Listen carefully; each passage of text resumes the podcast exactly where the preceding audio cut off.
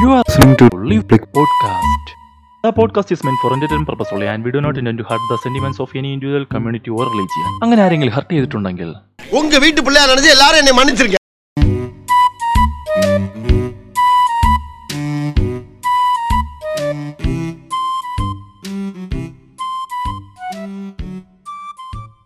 Welcome to lift podcast ഞാൻ നിങ്ങളുടെ സൂരജ് ഇന്ന് നമ്മുടെ ഇവിടെ പതുപോലെ നന്ദു ഉണ്ട് Nandu welcome thank you thank you thank you ഇന്നത്തെ ടോപ്പിക്കിനുള്ളിൽ പോകുന്നതിന് മുമ്പ് കഴിഞ്ഞ എപ്പിസോഡിലുള്ള ഒരു ചെറിയ എറർ തിരുത്താനുണ്ട്.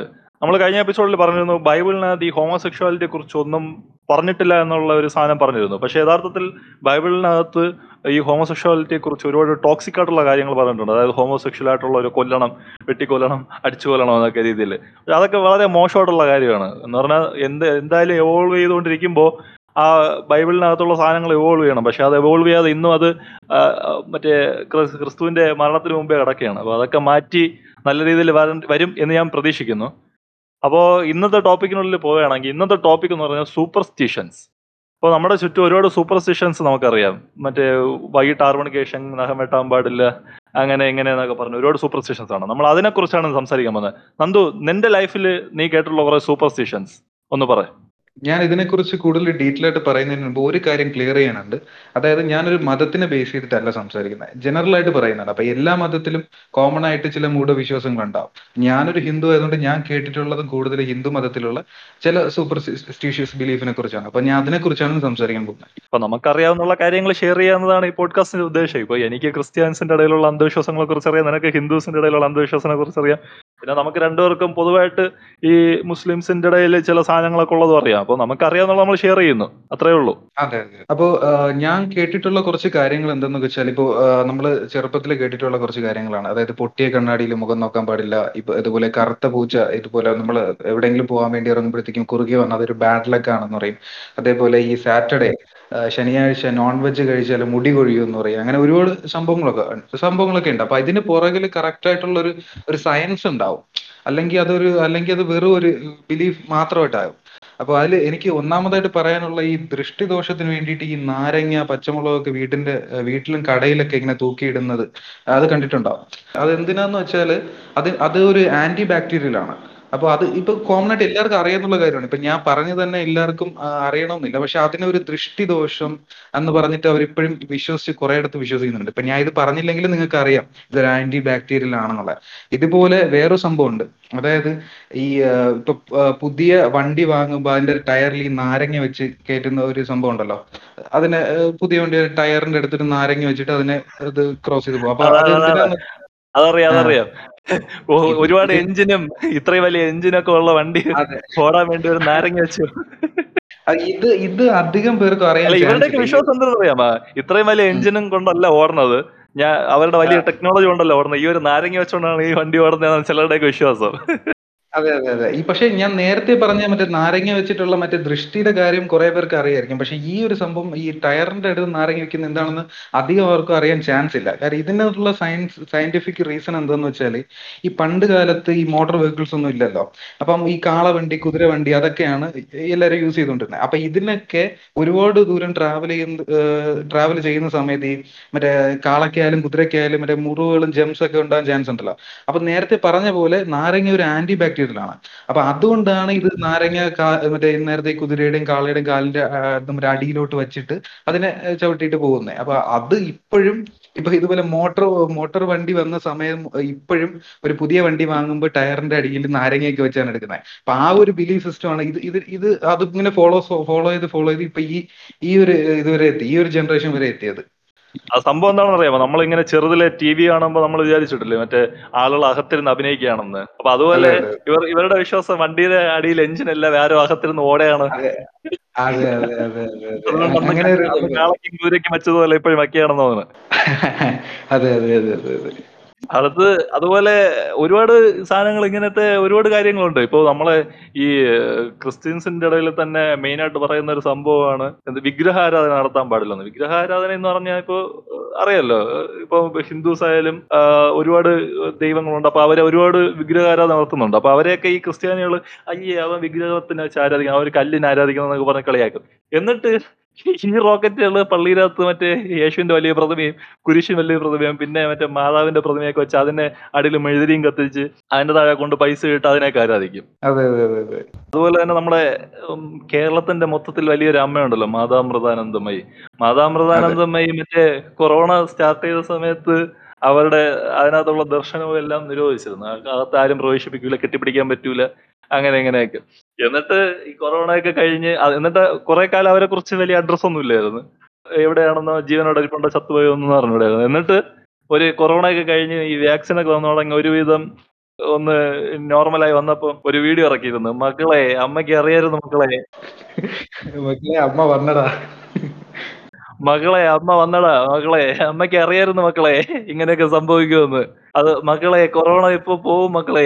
ഞാൻ നിങ്ങൾക്ക് വേണ്ടി എല്ലാവർക്കും പ്രാർത്ഥിക്കാം മക്കളെ എന്നൊക്കെ പറഞ്ഞ വീഡിയോ ഇറക്കിയിട്ടുണ്ടായിരുന്നു. അതെ മാത്രമല്ല ഇപ്പൊ ഈ ഇടയ്ക്ക് തന്നെ മഠത്തിൽ ആ, മറ്റേ കൊറോണയ്ക്ക് മുമ്പേ വന്നൊരു സായിപ്പിനെ മാക്സിമം പിഴിഞ്ഞിട്ട് അവിടെ നിറക്കി ഇറക്കി വിട്ട ഒരു കഥ ഈ ഇടയ്ക്ക് വാർത്തയിലൊക്കെ ഭയങ്കര ഫേമസ് ആയത്. ശ്രദ്ധിച്ചിട്ടുണ്ടെന്ന് അറിയില്ല നീ? അതെ അതെ ഞാൻ കണ്ടു ഞാൻ കണ്ടു.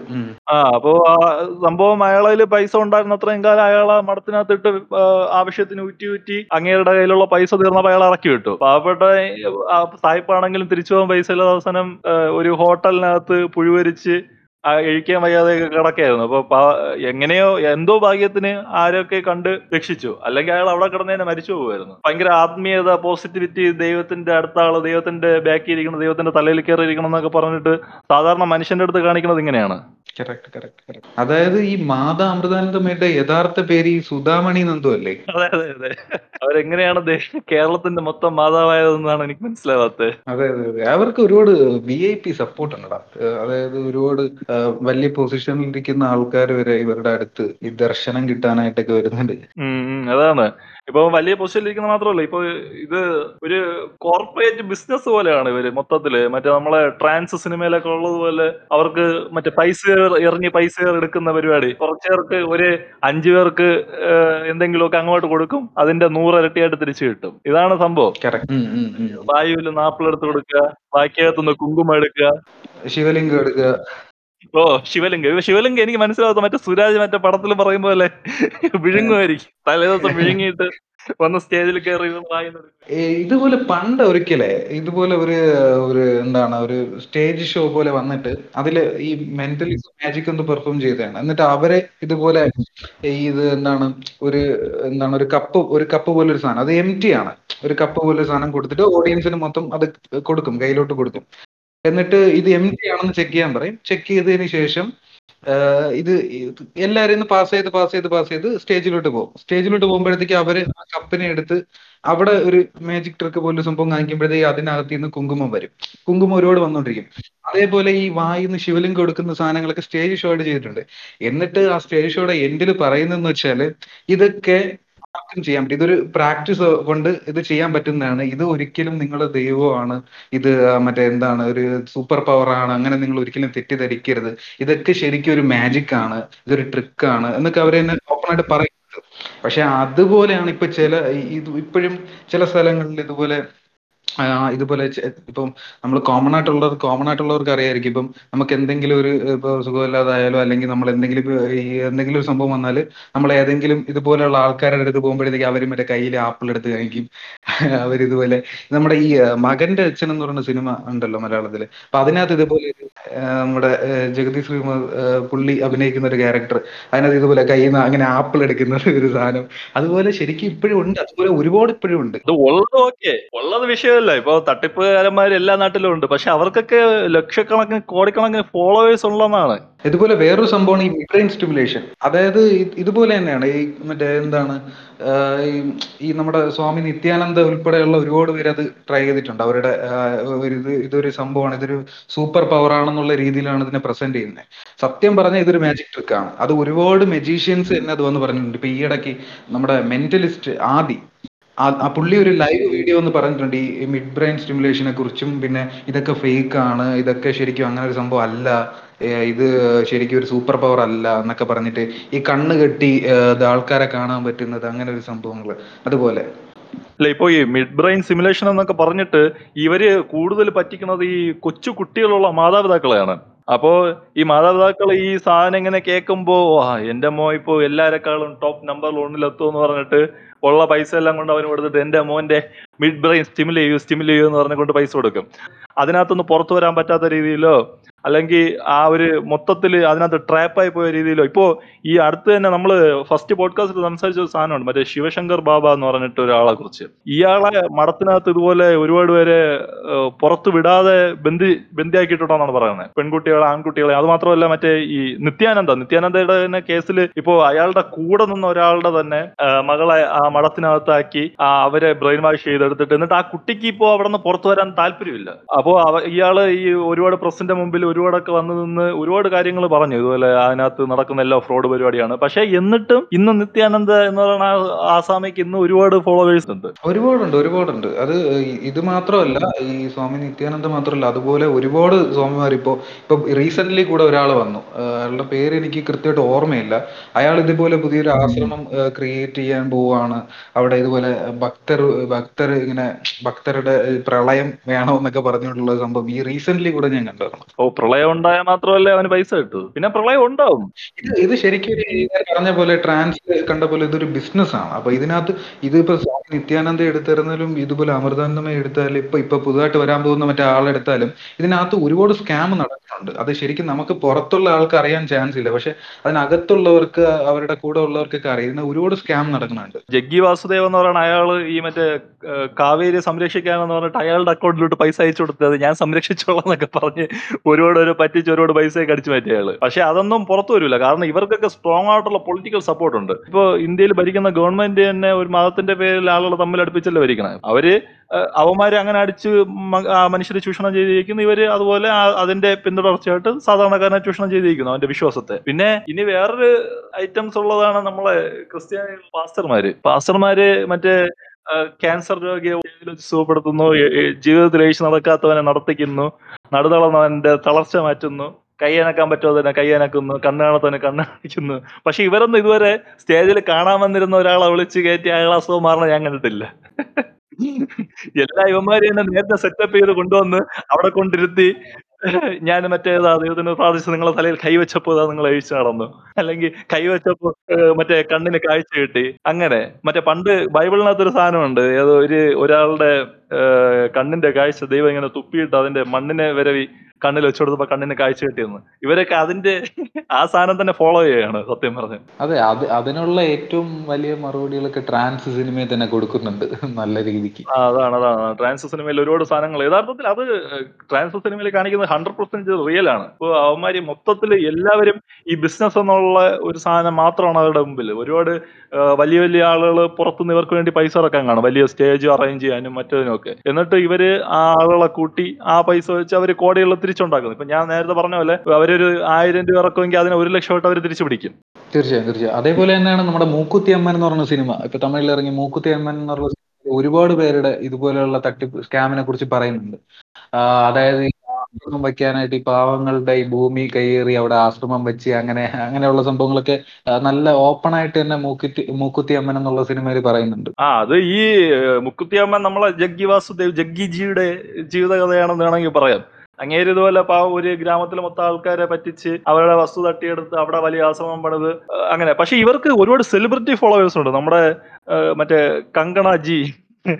ജഗ്ഗു വാസുദേവ് ജിയുടെ വലിയ ആരാധികയാണ്. ഇടക്കിടക്ക് ജഗ്ഗു വാസുദേവ് വലിയ സാധനമാണ്. അയാൾ ആത്മീയതയുടെ നിറകുടമാണെന്നൊക്കെ പറഞ്ഞ് ഇൻസ്റ്റാഗ്രാമിൽ സ്റ്റോറി കാണാം. ഇവർക്ക് ഒരുപാട് വി ഐ പി ഭക്തരുണ്ട്. അല്ല കാ- കാരണം എന്ന് പറഞ്ഞ സംഭവം എന്ന് പറഞ്ഞാൽ ഇപ്പൊ നമ്മൾ സെലിബ്രിറ്റീസ് ഉൾപ്പെടെ അവർ അവർ വഴി ബ്രെയിൻ വാഷ് ചെയ്യപ്പെട്ടിരിക്കുന്നതാണ്. ജഗ്ഗു വാസുദേവന്റെ ഒരുപാട് ബുക്കുകളൊക്കെ ഞാൻ വായിച്ചിട്ടുണ്ട്. അപ്പൊ ബുക്കിനകത്തൊക്കെ വെറും വെറും ഊളത്തരങ്ങൾ എന്ന് പറഞ്ഞ ഊളത്തരങ്ങൾ ഞാൻ എന്റെ ലൈഫിൽ വിചാരിച്ചുകൊണ്ടിരുന്നത് നമ്മുടെ ഏറ്റവും കിടില സയൻസ് ഫിക്ഷൻ നോവൽ എന്ന് പറഞ്ഞ ബൈബിൾ എന്നാണ് പക്ഷെ യഥാർത്ഥത്തിൽ അല്ല ജഗ്ഗു വാസുദേവന്റെ പുസ്തകമാണ് ഏറ്റവും കിടില സയൻസ് ഫിക്ഷൻ. കാരണം അതിനകത്ത് അങ്ങനത്തെ വെറു കുളത്തരങ്ങളാണ് പറഞ്ഞിരിക്കുന്നത് ഒരു ഒരു ഒരു ഒരു വിധത്തിൽ ലോജിക് ഇല്ലാത്ത മറ്റേ ഈ ചിലര് രാമായണത്തിലെ മഹാഭാരതത്തിലെ പുഷ്പക വിമാനം ഉണ്ടായിരുന്നു. അതുകൊണ്ട് ഇന്ത്യക്കാരാണ് വിമാനം കണ്ടുപിടിച്ചെന്നൊക്കെ പറഞ്ഞു അതെ അതേ സെയിം ലോജിക്കാണ് ഈ ഇടയ്ക്ക് ഒരു സ്വാമി പറഞ്ഞിരുന്നല്ലോ മറ്റേ എന്തിന്? ആസ്ട്രേലിയ എന്ന് പേരിട്ട് എന്തൊരു അസ്ത്രം സൂക്ഷിച്ചിരുന്ന സ്ഥലമായോണ്ടാണെന്ന് ഓസ്ട്രേലിയ ആസ്ട്രേലിയ. ബ്രസീലിനുള്ള ഡെഫിനിഷൻ ഒന്നും കൊടുക്കാതിരുന്നത് ഭാഗ്യ അയാൾ പണ്ട് മുതലുള്ള വേറൊരു ബിലീഫാണ് ഇത് ഗ്രഹണ സമയത്ത് ഈ പെണ്ണുങ്ങൾ പ്രത്യേകിച്ച് പ്രഗ്നന്റ് ആയിട്ടുള്ളവർ പുറത്തിറങ്ങാൻ പാടില്ല പുറത്തിറങ്ങിയ കുട്ടികൾക്ക് പ്രശ്നം ഉണ്ടാവും അങ്ങനെയൊക്കെ പറഞ്ഞിട്ടുള്ള സംഭവം. ഇതിന്റെ ബാക്കിൽ ശരിക്കും ഒരു സയൻസ് ഉണ്ട്. അതിന്റെ ചെറിയൊരു എക്സാമ്പിൾ ഞാൻ കേട്ടിട്ടുള്ള കാര്യമാണ്. അതായത് ഗ്രഹണ സമയത്ത് സൂര്യനിൽ നിന്ന് വരുന്ന നമ്മുടെ അൾട്രാ വയലറ്റ് രശ്മികളുടെ ഇത് കൗണ്ട് കുറച്ച് കൂടുതലായിരിക്കും. ആ സമയത്ത് പ്രഗ്നന്റ് ആയിട്ടുള്ള ലേഡീസും കുഞ്ഞിനും അതുപോലെ അങ്ങനെ ഇത് പുറത്തിറങ്ങാൻ പാടില്ല എന്ന് സയൻസ് പറയുന്നത്. പക്ഷെ അതിനെ ഒരു സയൻസ് എന്നുള്ള രീതിയിലല്ല ആഹ് പറയുന്നത്. അത് ഇങ്ങനെ ഇറങ്ങാൻ പാടില്ല അത് നിങ്ങൾക്ക് ഇങ്ങനെ കിട്ടും? അങ്ങനത്തെ രീതിയിൽ ഒരു അതിനെ ഒരു മിത്തോളജിക്കൽ പരമായിട്ടുള്ള രീതിയിലാണ് സ്പ്രെഡ് ആവുന്നത്. ഇതുപോലെ ഇങ്ങനെയാണ് ശരിക്കും ഈ ഇപ്പൊ മറ്റേ ഏഴാം അറിവ് സിനിമയുടെ ക്ലൈമാക്സിൽ സൂര്യ പറയുന്നില്ലേ? മറ്റേ വീടിന് മുമ്പിൽ തുളസി ചെടി നടുന്നത് അതൊരു മെഡിസിൻ എന്ന് പറയണം. അതിനൊരു സയൻസ് എന്ന് പറയണം. പക്ഷെ അതിനൊരിക്കൽ ദൈവം എന്ന് പറയരുത്. അങ്ങനെ ഒരു സംഭവം പറയുന്നുണ്ട് പുള്ളി. അല്ല ഈ യഥാർത്ഥത്തിൽ ഈ അൾട്രാവയൽ റേസ് കുഞ്ഞിഞ്ഞ അമ്മയ്ക്ക് മാത്രമല്ല എല്ലാ മനുഷ്യനും അത് ഒരുപാട് ഇഷ്യൂസ് ഉണ്ടാകുന്നതാണ്. തീർച്ചയായും തീർച്ചയായും തീർച്ചയായും. അത് സാധാരണ ഏതൊരു മനുഷ്യനും ഇപ്പൊ കണ്ണിന് കണ്ണിന് ഇഷ്യൂസ് അല്ലെങ്കിൽ സ്കിൻ ഇഷ്യൂസ് ഒക്കെ ഒരുപാട് പേര് ഉണ്ടാവും. പക്ഷേ ഇതിൽ ഏറ്റവും വലിയ കോമഡി എന്ന് പറഞ്ഞാൽ നമ്മളെ ഇന്ത്യയിൽ കോവിഡ് പാൻഡമിക് എന്ന് പറഞ്ഞപ്പോൾ ഒരുത്തനും വീട്ടിനകത്തിരുന്നില്ല. ഗ്രഹണം എന്ന് പറഞ്ഞാൽ എല്ലാവരും വീട്ടിനകത്തിരിക്കും. അതാണ് ഏറ്റവും വലിയ കോമഡി ഈ കോവിഡ് സമയത്ത് മറ്റേ വെയിൽ കൊണ്ട കൊറോണ മാറുമെന്നൊക്കെ പറഞ്ഞുകൊണ്ട് വന്നുകൊണ്ടായിരിക്കും ചിലപ്പോ എല്ലാരും പുറത്തിറങ്ങി നിന്നത്. ചാണക ഉരുളിയാ ചാണക ഉരുളി തിന്നാ മതി കൊറോണ മാറും. ചാണകത്തിൽ കുളിച്ചാ മതി കൊറോണ മാറും. അതൊരു ഔഷധമാണ്. എന്നിട്ട് ഏതോ ഒരു സ്വാമിജി അങ്ങേർക്ക് ഒരു പപ്പട കമ്പനി ഉണ്ട്. അപ്പൊ അങ്ങേര് പറഞ്ഞത് അങ്ങേര് പപ്പട ഔഷധം ഉള്ളതാണ്. ഈ പപ്പടം നിന്നാൽ മതി കൊറോണ മാറും. എന്ന് പക്ഷേ കുറേയോട് അത് അങ്ങനെ വിശ്വസിച്ച് വാങ്ങിച്ചു തിന്നിട്ടുള്ളവരുണ്ടായിരിക്കും. പിന്നെ പിന്നെ ഇപ്പോ ഈ അമ്മയും കുഞ്ഞും ഗ്രഹണ സമയത്ത് പുറത്തിറങ്ങരുത് എന്ന് പറയുന്ന സാധനം നമ്മൾ മറ്റേ കുറെ വാട്സപ്പ് ഫോർവേഡ്സ് ഒന്നല്ലോ ഇന്ന് രാത്രി മൂന്ന് മണിക്ക് കോസ്മിക് രശ്മി വരും. എല്ലാരും ഫോൺ ഓഫ് ചെയ്ത് അതിന്റെ റേഡിയേഷനിൽ എന്തെങ്കിലും ഫോൺ ഓഫ് ഇത് ഏകദേശം നീ പറഞ്ഞു കേട്ടപ്പോ എനിക്ക് ആ സിമിലർ അതാണ് തോന്നിയത്. അതെ അതെ അതെ അതെ. ഇതിനെ കുറിച്ച് നമുക്ക് പറയാൻ ഡീറ്റെയിൽ ആയിട്ട് ഒരുപാട് പറയാനുണ്ട്. അതൊക്കെ വേറൊരു എപ്പിസോഡിൽ പറയാം. പിന്നെ അതുപോലെ വേറെയും കോമൺ ആയിട്ടുള്ള കാര്യങ്ങളുണ്ട്. അതായത് ഇപ്പൊ എല്ലാ വീടുകളിലും പറയും ആറു മണിക്ക് ശേഷം വീട് തൂക്കാൻ പാടില്ല നഖം വെട്ടാൻ പാടില്ല അങ്ങനെ ചെയ്ത വീട്ടിൽ ലക്ഷ്മി ദേവി തങ്ങില്ല എന്നൊക്കെ പറയും. ഇത് ശരിക്കും അങ്ങനെയൊന്നുമല്ല. പണ്ടുള്ള സമയ പണ്ട് കാലത്ത് ഈ ഇലക്ട്രിസിറ്റി ഒക്കെ കണ്ട് കണ്ടുപിടിക്കാത്ത സമയത്ത് എല്ലാവരും മറ്റേ ക്യാൻഡിൽസ് മറ്റേ ചിമ്മിനി പോലെയുള്ള ചെറിയ വെളിച്ചത്തിലൊക്കെ അല്ലേ ജീവിച്ചേ? അപ്പൊ രാത്രി വീട് തൂക്കാൻ പാടില്ല എന്ന് പറയുന്നതിന്റെ റീസൺ എന്ന് വെച്ചാൽ നമ്മൾ എന്തെങ്കിലും ഇപ്പൊ രാവിലെ മുതൽ അവിടെ നിന്ന് കറങ്ങുക. വീടിനകത്ത് പല സ്ഥലങ്ങളിൽ പോകുന്നുണ്ട്. അപ്പൊ അവിടെ വെച്ച് എന്തെങ്കിലും ഒരു സാധനം മിസ്സായാൽ രാത്രി തൂക്കുമ്പോഴത്തേക്കും ഈ സാധനം അതിന്റെ കൂടെ അങ്ങ് മിസ്സായി പോകും ഈ തൂക്കുമ്പോഴേ. അതുകൊണ്ടാണ് അങ്ങനെ പറയുന്നത്. അതുപോലെ ഈ നഖം വെട്ടരുതെന്ന് പറയുന്നതിന്റെ റീസൺ എന്ന് വെച്ചാൽ നമ്മൾ ഈ വെട്ടുന്ന നഖം ഈ ഇരുട്ടത്ത് ഏതെങ്കിലും ഫുഡ് ഐറ്റംസിലോ അങ്ങനെ എന്തെങ്കിലുമൊക്കെ വിടാനുള്ള ചാൻസ് ഉണ്ട്. അതേപോലെ ഈ നെയിൽ കട്ടറൊക്കെ ഇപ്പോഴാണ് വന്നത് ഈ പണ്ട് ഈ മറ്റേ കത്തി അതൊക്കെ വെച്ചാണ് ഈ നഖം വെട്ടുന്നത്. അപ്പോൾ ഇരുട്ടത്ത് ഈ മറ്റേ കത്തി വെച്ച് ഈ നഖം വെട്ടുമ്പോഴത്തേക്കും കൈ മുറിയാനും അങ്ങനെ ഒരുപാട് ചാൻസ് ഉണ്ട്. പക്ഷേ ഇപ്പോ ഏഹ് എല്ലാ വീട്ടിലും കറണ്ട് ഉണ്ട് എല്ലാ വീട്ടിലും നെയിൽ കട്ടർ ഉണ്ട്. ഇതറിയാതെ പലരും ഇപ്പൊ പറയുന്നുണ്ട് "ആ, സന്ധ്യ ആറ് മണി കഴിഞ്ഞാൽ പിന്നെ നഖം വെട്ടാൻ പാടില്ല. ആറ് മണി കഴിഞ്ഞാൽ പിന്നെ ഇത് എന്താണ് വീട് തൂക്കാൻ പാടില്ല. അങ്ങനെ ഒരു പറയുന്ന അങ്ങനെ ട്രഡീഷണൽ ആ ഒരു സിസ്റ്റം ഫോളോ ചെയ്യുന്ന ഒരുപാട് വീടുകൾ ഇപ്പോഴും ഉണ്ട്. ഒരുപാട് വീടുകളുണ്ട്. ഇല്ല ഇപ്പൊ ഇവർ പലരും ഇവർ ഇതിനൊരു അന്ധവിശ്വാസമായിട്ട് കൊണ്ടു നടക്കുന്നത്. ഇപ്പൊ പണ്ടത്തെ ആൾക്കാർ അതിന് ഒരു ലോജിക് ഉണ്ട്. ഇപ്പൊ പണ്ട് ലൈ നീ പറഞ്ഞതുപോലെ ലൈറ്റ് ഇല്ലായിരുന്നു. അതുകൊണ്ട് അതിന്റെതായ ബുദ്ധിമുട്ടുള്ളതുകൊണ്ടാണ് നഖം വെട്ടാൻ പാടില്ല എന്ന് പറഞ്ഞത്. അത് ഇപ്പോ അതിനെ ഒരു ആചാരം പോലെ ഇങ്ങനെ കൊണ്ടുവന്ന് മറ്റേ അതിന്റെ ഇടയിൽ മറ്റേ ലക്ഷ്മി ദേവിയെ സീതാദേവിയൊക്കെ കുത്തിക്കേറ്റ കാര്യമാണ് എനിക്ക് മനസ്സിലാവാത്തത് അതിന്റെ കാര്യമില്ല സത്യം പറഞ്ഞാൽ അത് നേരെ നേരാ വഴിക്ക് പറഞ്ഞിരുന്നെങ്കിലേ ആ സമയത്ത് ഇതുപോലെ കറണ്ട് ഇല്ലാത്തതുകൊണ്ടാണ് ഇങ്ങനെ ഇപ്പൊ കറണ്ട് ഉണ്ട് അതുകൊണ്ട് നിങ്ങൾക്ക് ഇപ്പൊ വേണം നഖം വെട്ടാം ഇപ്പൊ നെയിൽ കേട്ടറുണ്ട് അതുകൊണ്ട് നിങ്ങൾക്ക് പേടിക്കേണ്ട കാര്യമില്ല. അങ്ങനെ പറയാം. അതിന് പകരം ലക്ഷ്മി ദേവി പോവും അത് പോവും എന്നൊക്കെ പറയുമ്പോഴത്തേക്ക് അതിങ്ങനെ ഫോളോ ഫോളോ ചെയ്ത് ഫോളോ ചെയ്ത് ഇപ്പൊ ഈ ഒരു ഇതുവരെ എത്തി നിൽക്കുകയാണ്. ഇപ്പോഴും എല്ലാ വീടുകളും ഇങ്ങനെ തന്നെയാണ്. ആറു മണിക്ക് ശേഷം മുറ്റം തൂക്കാറില്ല ഒരു വീട്ടിലും. അതാണ്. അതുപോലെ വേറൊരു സാധനമാണ് മറ്റേ ചൂളം അടിച്ച പാമ്പ് വരുമെന്ന്. അത് കേട്ടിട്ടുണ്ടോ നീ? അതെ അതെ അതെ. രാത്രി വീട്ടിൽ ഞാൻ എന്റെ അടുത്തും പറഞ്ഞിട്ടുണ്ട് പണ്ട് നമ്മൾ രാത്രി വിസിലടിച്ചാൽ ഈ പാമ്പ് ഇങ്ങനെ ഇങ്ങനെ വരും. ഈ മറ്റേ മകുടിയുടെ സൗണ്ട് പോലെ ഇങ്ങനെ ഇങ്ങനെ വിസിലടിക്കുമ്പോഴത്തേക്ക് വീട്ടിനകത്ത് പാമ്പ് വരും എന്നൊക്കെ പറഞ്ഞിട്ട് കേട്ടിട്ടുണ്ട്. യഥാർത്ഥത്തിൽ പാമ്പിന് കേൾവി ശക്തി ഇല്ല. പക്ഷെ ചൂട് അടിച്ച് എങ്ങനെ പാമ്പ് വരും എനിക്കതാണ് അറിയേണ്ടത്. ഈ പാമ്പ് യഥാർത്ഥത്തിൽ ഈ ഭൂമിയുടെ ചലനം ഉണ്ടല്ലോ അത് വെച്ചാണ് അതിന് കാര്യങ്ങൾ മനസ്സിലാകുന്നത്. അല്ലാതെ ഈ പാമ്പിന് ചെവിയോ അല്ലെങ്കിൽ പാമ്പിന് കേൾവി ശക്തിയോ ഇല്ല. ഇതിൽ അപ്പോ കേൾവി ശക്തി ഇല്ലാത്ത ഒരു സാധനത്തിനെ നമ്മൾ വിസിലടിക്കുമ്പോ അതെങ്ങനെ വരും എന്നുള്ള ലോജിക് എന്താണ്? അതേപോലെ ഈ ദേഹത്ത് പല്ല് വീണാൽ മോശമായിട്ടുള്ള കാര്യങ്ങൾ നടക്കും എന്നൊക്കെ പറയും. ഇത് എന്താന്ന് വെച്ചാൽ സത്യം പറഞ്ഞാൽ പല്ലിയുടെ ബോഡിയിൽ ഒരു വിഷാംശമുണ്ട്. അതായത് മറ്റുള്ള ജീവികളിൽ നിന്ന് അതിനെ പ്രൊട്ടക്ട് ചെയ്യാൻ വേണ്ടിയിട്ട് വിഷം അപ്പൊ ആ വിഷാംശം നമ്മുടെ ദേഹത്ത് വീണാലും അല്ലെങ്കിൽ ഫുഡ് ഫുഡ് ഐറ്റംസിലൊക്കെ വീണാലും അത് വിഷാംശമാണ്. അപ്പൊ അതുകൊണ്ടാണ് അങ്ങനെ പറയുന്നത്. അപ്പോൾ ഇപ്പോഴും പല്ലി ദേഹത്ത് വീഴുന്ന ഉടനെ ചെന്ന ഡേറ്റ് കലണ്ടറിൽ നോട്ട് ചെയ്യുക. പിന്നെ പല്ലിയുടെ പഞ്ചാംഗം എടുത്ത് വെച്ച് നോക്കുക. അങ്ങനെയാണ് ഇപ്പൊ ചില വീടുകളിൽ പക്ഷെ ആ സമയത്ത് നിങ്ങൾ ചെയ്യേണ്ടതെന്ന് വെച്ചാൽ നല്ലൊരു സോപ്പോ അല്ലെങ്കിൽ ഷാമ്പൂ ഇട്ട് കുളിക്കുന്നതാണ് ഏറ്റവും നല്ലത്. അതാണ്. ഇപ്പോ പല്ലി എന്ന് പറയുന്നത് പല സ്ഥലങ്ങളിൽ പോയി ഒരുപാട് ഇതിന്റെ ഇടയിൽ പോയി ഉരുണ്ട് മറിഞ്ഞു കിടക്കുന്ന ഒരു ജീവിയാണ്. എന്ന് പറഞ്ഞാൽ അതിന് ഒരു വൃത്തിയില്ലാത്ത ജീവിയാണ്. അതുകൊണ്ടാണ് അതങ്ങനെ പറയണത്. അല്ലാതെ അതിന്റെ അതിന്റെ പിറകിൽ വേറെ പ്രത്യേകിച്ച് സയൻസോ വേറെ ഒന്നുമില്ല. ഇത് തന്നെയാണ് അതിന്റെ പുറകുള്ള സയൻസ് ആ പല്ലി എന്നുള്ള സാധനത്തിന് വൃത്തിയില്ല. അതുകൊണ്ട് ആളുകൾ അത്ര അങ്ങനെ പറയുന്നു. പക്ഷെ അത് നമ്മുടെ ആൾക്കാർ ഇങ്ങ് കൊണ്ടുവന്നിട്ട് അതിനെ വേറെ രീതിയിലാക്കി അതെന്തോ ഭയങ്കര സംഭവമാണ്. ഇനി കുറച്ച് കഴിയുമ്പോൾ വേണമെങ്കിൽ പല്ലിന്റെ ജാതകം വരെ പിടിച്ചു വെച്ച് നോക്കുമായിരിക്കും മറ്റേ ഇടയ്ക്ക് ഒരുത്തെ പാമ്പിന് രാഹി കെട്ടി കൊടുക്കാൻ പോയ ഒരു ന്യൂസ് ഓർമ്മയുണ്ടല്ലോ ഇടയ്ക്ക് അടുത്ത്. പാമ്പ് കടിയേറ്റ് മരിച്ചത്. അതുപോലെ ഈ വിഴുന്ന പല്ലിയെ പിടിച്ചു വെച്ച് ഇനി മറ്റേ സൂം ചെയ്ത് അതിന്റെ കൈരേഖയും അതിന്റെ ജാതിയും മതവും ഒക്കെ നോക്കുമെന്തോ? എനിക്ക് അറിഞ്ഞൂടാ അതേപോലെ പല്ലി പല്ലിയുടെ കാര്യം പിന്നെയും പോട്ടെ നോക്കിയാൽ ഈ മറ്റേ വവ്വാലിനെ വവ്വാലിനെ ഇപ്പോഴും പലയിടത്തും മറ്റേ പ്രേതമായിട്ടാണ് കാണുന്നത് ഗോസ്റ്റ് ആയിട്ട്. കാരണം എന്ന് വെച്ചാലേ ഈ പവ് ഈ വവ്വാൽ വീട്ടിൽ നമ്മുടെ വീട്ടിലോട്ട് വന്നാൽ ആ വീട്ടിലുള്ള ആരോ ഉടനെ മരിക്കാൻ പോകുന്നു എന്നുള്ളതിന്റെ റിമൈൻഡർ ആയിട്ട് ചിലയിടത്ത് പറയും.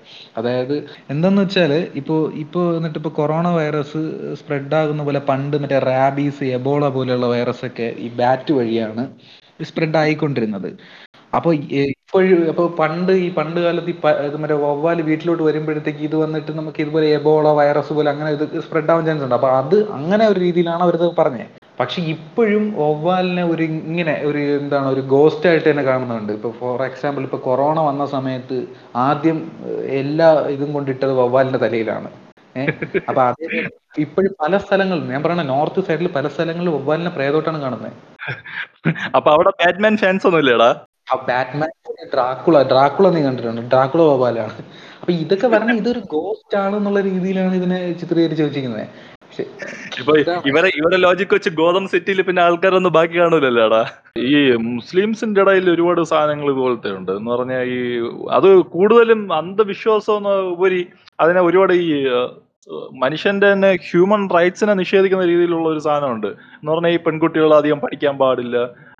അത് മാത്രമല്ല ഈ പെൺകുട്ടികൾ പുറത്തിറങ്ങാൻ പാടില്ല. അവർ മുഖം മറച്ചിറങ്ങാവൂ അവ ഒരു പെണ്ണിന്റെ സൗന്ദര്യം അവന്റെ ഭർത്താവ് മാത്രമേ കാണാവൂ. അങ്ങനത്തെ ഒരുപാട് സാധനങ്ങളുണ്ട്. അതൊക്കെ ഇപ്പൊ പണ്ടത്തെ കാലത്ത് ഓരോ മണ്ടന്മാര് അവരുടെ ഇഷ്ടത്തിനനുസരിച്ച് എന്തെങ്കിലുമൊക്കെ മണ്ടത്തരങ്ങളും ഒക്കെ എഴുതി വെച്ചിട്ടുണ്ടായിരിക്കും. അതിനെ ഇന്നും ഈ രണ്ടായിരത്തി ഇരുപത്തി ഒന്നിലും ഫോളോ ചെയ്യണവന്മാരെ കാണുമ്പോഴാണ് പുച്ഛം തോന്നുന്നത്. പിന്നെ അത് മാത്രമല്ല ഈ കൊറോണ വന്ന സമയത്ത് ഇവന്മാരുടെ ഒരു ഉരുട്ടുണ്ടായിരുന്നു.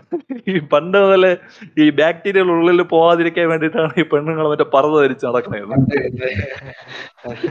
we are head of you bro അങ്ങനത്തെ കുറെ തള്ളൊക്കെ ഉണ്ടായിരുന്നു ഇടയ്ക്ക്. ഇവന്മാര് മൊത്തത്തിൽ സംസാരിക്കാൻ കോമഡിയാണ് പക്ഷെ എനിക്ക് ഈ മുസ്ലിംസിന്റെ ഇടയിലുള്ള നമ്മൾ മറ്റേ ഈ പുറത്ത് പറഞ്ഞു കേൾക്കുന്ന സാധനങ്ങളുള്ളൂ അല്ലാതെ അതിനകത്ത് എന്താണ് സംഭവിക്കുന്നത് നമുക്ക് ക്ലിയർ ആയിട്ട് അറിഞ്ഞിടാം. അതുകൊണ്ട് നമ്മൾ അതിനെക്കുറിച്ച് കൂടുതൽ സംസാരിക്കേണ്ട എന്നാണ് എന്റെ വിശ്വാസം. അപ്പൊ നമുക്ക് അറിയാവുന്ന കുറെ കാര്യങ്ങളൊക്കെ ഈ താലിബാൻ താലിബാനിൽ വന്നത് കണ്ടില്ല? ഇപ്പൊ താലിബാൻ ഭരണത്തിൽ വന്നപ്പോ അവർക്ക് നെയിൽ പോളിഷ് ഇടാൻ പാടില്ല. മുഖം പുറത്ത് കാണിക്കാൻ പാടില്ല. ഇപ്പൊ പുതിയൊരു നിയമം വന്നിട്ടുള്ളത് പെണ്ണുങ്ങളാരും മീഡിയയിൽ അപ്പിയർ ആവാൻ പാടില്ല. അങ്ങനെയൊക്കെ കുറെ സാധനങ്ങൾ വരും. അപ്പൊ അവരൊക്കെ ഇതൊക്കെ എന്ന് പറഞ്ഞ ഒരു മനുഷ്യന്റെ ബേസിക് ഹ്യൂമൻ റൈറ്റ്സ് ആണ്. അപ്പൊ അതിനെയൊക്കെ മറച്ച് അതിനെയൊക്കെ ചെയ്യാൻ വിടൂല എന്ന് പറയുന്നത് വലിയ ഒരു ഭയങ്കര പ്രശ്നമാണ്. അതിനെയൊക്കെ എതിർക്കാൻ ആളില്ലാത്തതുകൊണ്ടാണ് അവിടെ അങ്ങനെ പോകുന്നത് പക്ഷെ അത് ഇന്നും ഇവിടെ ഒരുപാട് സ്ഥലങ്ങളിൽ ഇപ്പോ ഇപ്പോ കേരളത്തിൽ തന്നെ അൺറേജഡ് ആയിട്ടുള്ള പെൺകുട്ടികളെ കല്യാണം കഴിപ്പിച്ചു വിടുന്ന ഒരുപാട് സംഭവങ്ങളുണ്ട്. ഇപ്പോ ഒരുപാട് നിയമങ്ങൾ വന്നിട്ടുണ്ട് അതൊക്കെ ഓക്കെ പക്ഷെ ഇന്നും ഉൾപ്രദേശങ്ങളിൽ പ്രായം തികയാത്ത വയസ്സ് തികയാത്ത പെണ്ണുങ്ങളെ കല്യാണം കഴിപ്പിച്ചു വിടുന്ന ഒരുപാടുണ്ട്. അതുമാത്രമല്ല ഈ ഒരു ഇപ്പൊ എത്ര പത്താം ക്ലാസ് കഴിയുമ്പോഴേ കല്യാണം ഉറപ്പിച്ചു വെക്കും. എന്നിട്ട് ഒരു ഇത്ര പതിനെട്ട് വയസ്സ് തികയണവരെ കാത്തിരിക്കും. കാത്തിരുന്നിട്ട് ഉടനെ പതിനെട്ട് പതിനെട്ട് വയസ്സ് അല്ലെങ്കിൽ പത്തൊമ്പത് വയസ്സ് തികഞ്ഞത് ഉടനെ അങ്ങ് കെട്ടിച്ചു വിടും. അപ്പൊ ആ കുട്ടിക്ക് അവിടെ ലൈഫിൽ ഒരു പോർഷൻ എൻജോയ് ചെയ്യാൻ പറ്റുന്നില്ല പതിനെട്ട് വയസ്സ് മുതൽ ഇരുപത്തഞ്ച് വയസ്സ് വരെ എന്ന് പറഞ്ഞാൽ നമ്മുടെയൊക്കെ ലൈഫിന്റെ ഒരു പ്രൈം പീരീഡ് ഒരു പ്രീ പീക്ക് പീരീഡ് ആണെന്ന് വേണമെങ്കിൽ പറയാം. അപ്പോൾ ആ സമയത്ത് അവർ എൻജോയ് ചെയ്യാൻ പറ്റാത്ത ഒരു ചട്ടക്കൂടിനുള്ളിൽ അവർ അടിച്ചൊതുക്കുകയാണ് ചെയ്യണം അവരെല്ലാരും കൂടെ ചേർന്ന്. അതുപോലെ വേറൊരു സംഭവം ഏതെങ്കിലും മുസ്ലിം മതത്തിലായിരുന്നാലും ഇപ്പോൾ നേരത്തെ കല്യാണം കഴിച്ചു കൊടുക്കുന്ന പെൺ പെൺകുട്ടികളുടെ ഹസ്ബൻഡ് വന്നിട്ട് അവരെക്കാട്ടിലും ഒരുപാട് പ്രായം കൂടിയതായിരിക്കും. ഇപ്പൊ വന്നിട്ട് ഒരു മുപ്പത് വയസ്സ് അങ്ങനെ മുപ്പത് മുപ്പത്തഞ്ച് വയസ്സിലുള്ള അങ്ങനെയൊക്കെ ആയിരിക്കും കല്യാണം കഴിക്കുന്നത്. അപ്പൊ വലിയൊരു ഏജ് ഡിഫറൻസ് ഇവർ ഇവർക്കിടയിൽ തന്നെയുണ്ട്. അതുകൊണ്ട് തന്നെ ഇവർ തമ്മിലൊരു അണ്ടർസ്റ്റാൻഡിങ് ഉണ്ടാവില്ല അങ്ങനെ ഒരുപാട് പ്രശ്നങ്ങളുണ്ട്. ഇപ്പ- ഇപ്പോഴും നമുക്കറിയാവുന്ന ഒരുപാട് പേരുണ്ടാവും. അതുപോലെ ഇപ്പം ഇതുപോലെ ഈ മുസ്ലിംസിൽ തന്നെ ഏറ്റവും വളരെ പെട്ടെന്ന് വളരെ വേഗത്തിൽ തന്നെ കല്യാണം കഴിച്ചു പോകുന്ന ഒരുപാട് പേരുണ്ടാവും. ആ എന്റെ കൂടെ പഠിച്ച പ്ലസ് ടുവിൽ പഠിച്ച ഒരു പെൺകുട്ടി ഉണ്ടായിരുന്നു. അത് സംഭവം എന്ന് വെച്ചാൽ ആ പെൺകുട്ടിയുടെ കല്യാണം പ്ലസ് ടു കഴിഞ്ഞത് നടന്നു ആ പെൺകുട്ടി മാത്രമല്ല പെൺകുട്ടിയുടെ ചേച്ചിയുടെ കല്യാണം അങ്ങനെ തന്നെയാണ്. നമ്മൾ പ്ലസ് ടു പഠിച്ച ഒരു വയസ്സിനെന്ത് വ്യത്യാസമുള്ള? പെൺകുട്ടി ആ ചേച്ചിയും തമ്മിൽ അപ്പോൾ ആ ചേച്ചി പ്ലസ് ടു കഴിഞ്ഞത് ചേച്ചിയുടെ കല്യാണം കഴിപ്പിച്ചു കൊടുത്തു ഈ പെൺകുട്ടി പ്ലസ് ടു കഴിഞ്ഞത് ഈ പെൺകുട്ടിയുടെ കല്യാണം കഴിപ്പിച്ചു കൊടുത്തു. അപ്പൊ അവർ മാരീഡ് വൈസ് അവരുടെ ലൈഫൊക്കെ ഹാപ്പി ആയിരിക്കും. പക്ഷേ അതിൽ ഇഷ്യൂ എന്ന് പറഞ്ഞാൽ അപ്പോൾ ആ പെൺകുട്ടിക്ക് എന്താണ് എനിക്ക് വേണ്ടത്? ഞാൻ എന്താവണം എന്നുള്ള ഒരു അണ്ടർസ്റ്റാൻഡിങ് ആ കുട്ടിക്ക് ഉണ്ടാവില്ല അയാൾ അവരുടെ ലൈഫ് അതോടെ തീർന്നു. കല്യാണമായി. ഇപ്പോ ഈ പ്രഗ്നന്റ് ആയിരുന്നു പ്രസവിച്ചു വന്നു. അപ്പോ ആ, അത് അത്രേ ഉള്ളൂ അവരുടെ ലൈഫ് ഇനി ആ കുട്ടി വളർത്തുക ഭർത്താവിനെ നോക്കുക അത് അതിന്റെ അപ്പുറം അല്ലാതെ ആ കുട്ടിക്ക് പിന്നെ ആ ജീവിതത്തിൽ ഇനി ഒന്നും ചെയ്യാൻ പറ്റൂല. അപ്പൊ അങ്ങനെയൊന്നും ഇല്ലാതിരിക്കും അവരുടെ മാക്സിമം പഠിപ്പിച്ചിട്ട് കെട്ടിച്ചു വിടുന്നത് ഓക്കെ ഇപ്പൊ അത് നാട്ടു നടപ്പണം. അങ്ങനെ നാട്ടു നടപ്പേണ്ട കാര്യമില്ല. ഇഷ്ടമുള്ളപ്പോ ഒരാൾക്ക് ഇഷ്ടമുള്ളപ്പോ കിട്ടണം. അല്ലാതെ ഒരാൾ നിർബന്ധിച്ചില്ല കെട്ടേണ്ടത്. പക്ഷെ എന്നാൽ പോലും ഇപ്പൊ നിങ്ങൾക്ക് അവരെ നിങ്ങളെ മോനെ മോളെ അല്ലെങ്കിൽ കെട്ടിച്ച കെട്ടിച്ചേ പറ്റൂ എന്നുള്ള ഒരു ഇതുണ്ടെങ്കിൽ അവരെ മാക്സിമം പഠിപ്പിക്കുക പഠിപ്പിച്ച് ഒരു ജോലി വാങ്ങി കൊടുത്തിട്ട് അല്ലെങ്കിൽ നല്ലൊരു ഒരു പൊസിഷനിൽ എത്തിച്ചിട്ട് കെട്ടിച്ചു കൊടുക്കുന്നത് നല്ലതാണ്. അല്ലാതെ ഒന്നും അറിഞ്ഞൂടാത്ത പ്രായത്തിൽ ഇപ്പൊ ആലോചിച്ച് നോക്കണം. പ്ലസ് ടു കഴിയണമെന്ന് പറഞ്ഞ ഒരു പത്തൊമ്പത് വയസ്സ്. പത്തൊമ്പത് വയസ്സിൽ എന്തോന്ന് അറിയായിരിക്കും ആ കല്യാണം കഴിഞ്ഞ് പോകുമ്പോ? ഒന്നും അറിഞ്ഞൂടാ മുഖപരിചയം പോലും ഇല്ലാത്തൊരു പ്രായമായിരിക്കും ആ പത്തൊമ്പത് വയസ്സ് എന്ന് പറയുന്നത്. അപ്പോഴേ കെട്ടിച്ചു കൊടുത്തു. അതേപോലെ ഈ ഇടയ്ക്ക് വൈറലായ വേറൊരു സംഭവമാണ് ഹലാൽ തുപ്പൽ ബിരിയാണി. അതെ പക്ഷേ യഥാർത്ഥത്തിൽ സംഭവം ഈ അവർ തുപ്പുന്നതല്ല പ്രാർത്ഥിച്ച് ഊതുന്നതെന്നാണ് പറയുന്നത്. പക്ഷേ ഒരു സംഭവം നീ ആലോചിച്ച് നോക്ക്. നിനക്ക് നീ എന്റെ വീട്ടിൽ വരികയാണ് ഭക്ഷണം കഴിക്കാൻ. അപ്പൊ ഞാൻ നിനക്ക് നല്ല ബിരിയാണിയും അതിന്റെ കൂടെ ഊണ് ഇറച്ചി അഞ്ചാറ് കഷ്ണം ഇറച്ചി കറി എല്ലാം കൂടെ ഒഴിച്ചിട്ട് ഞാൻ നിനക്ക് തിന്നാൻ തരുന്നതിന് മുമ്പ് അളിയാ നീ ഇന്ന് തിന്ന് അതിനു മുമ്പ് ഞാൻ ഊതിയിട്ട് നിനക്ക് തരാമെന്ന് പറഞ്ഞ നിന്റെ റിയാക്ഷൻ എങ്ങനെ ഇരിക്കും അല്ല പക്ഷേ അതെ ഒരുപാട് മറ്റേ ഹോട്ടലുകളിലും ഇങ്ങോട്ട് നോർത്ത് സൈഡിലോട്ടും അല്ലാതെ ഇത് കേരളത്തിനായിരുന്നാലും അങ്ങനെ ഒരുപാട് അടുത്ത് ഇതുപോലെ ചെയ്യുന്നുണ്ട്. അതിന്റെ ഈ ഒരു ഫസ്റ്റ് ഈ വൈറൽ വീഡിയോ ഇറങ്ങിയതിനു ശേഷം ഒരുപാട് വീഡിയോ അതേപോലെ വരുന്നുണ്ട്. അത് എല്ലാ ഫുഡ് ബിരിയാണിയിൽ മാത്രമല്ല ഇപ്പം ഒരുപാട് ഫുഡിൽ ഇപ്പം ഈ മറ്റേ മാവ് കുഴയ്ക്കുന്ന സമയത്തുണ്ടല്ലോ.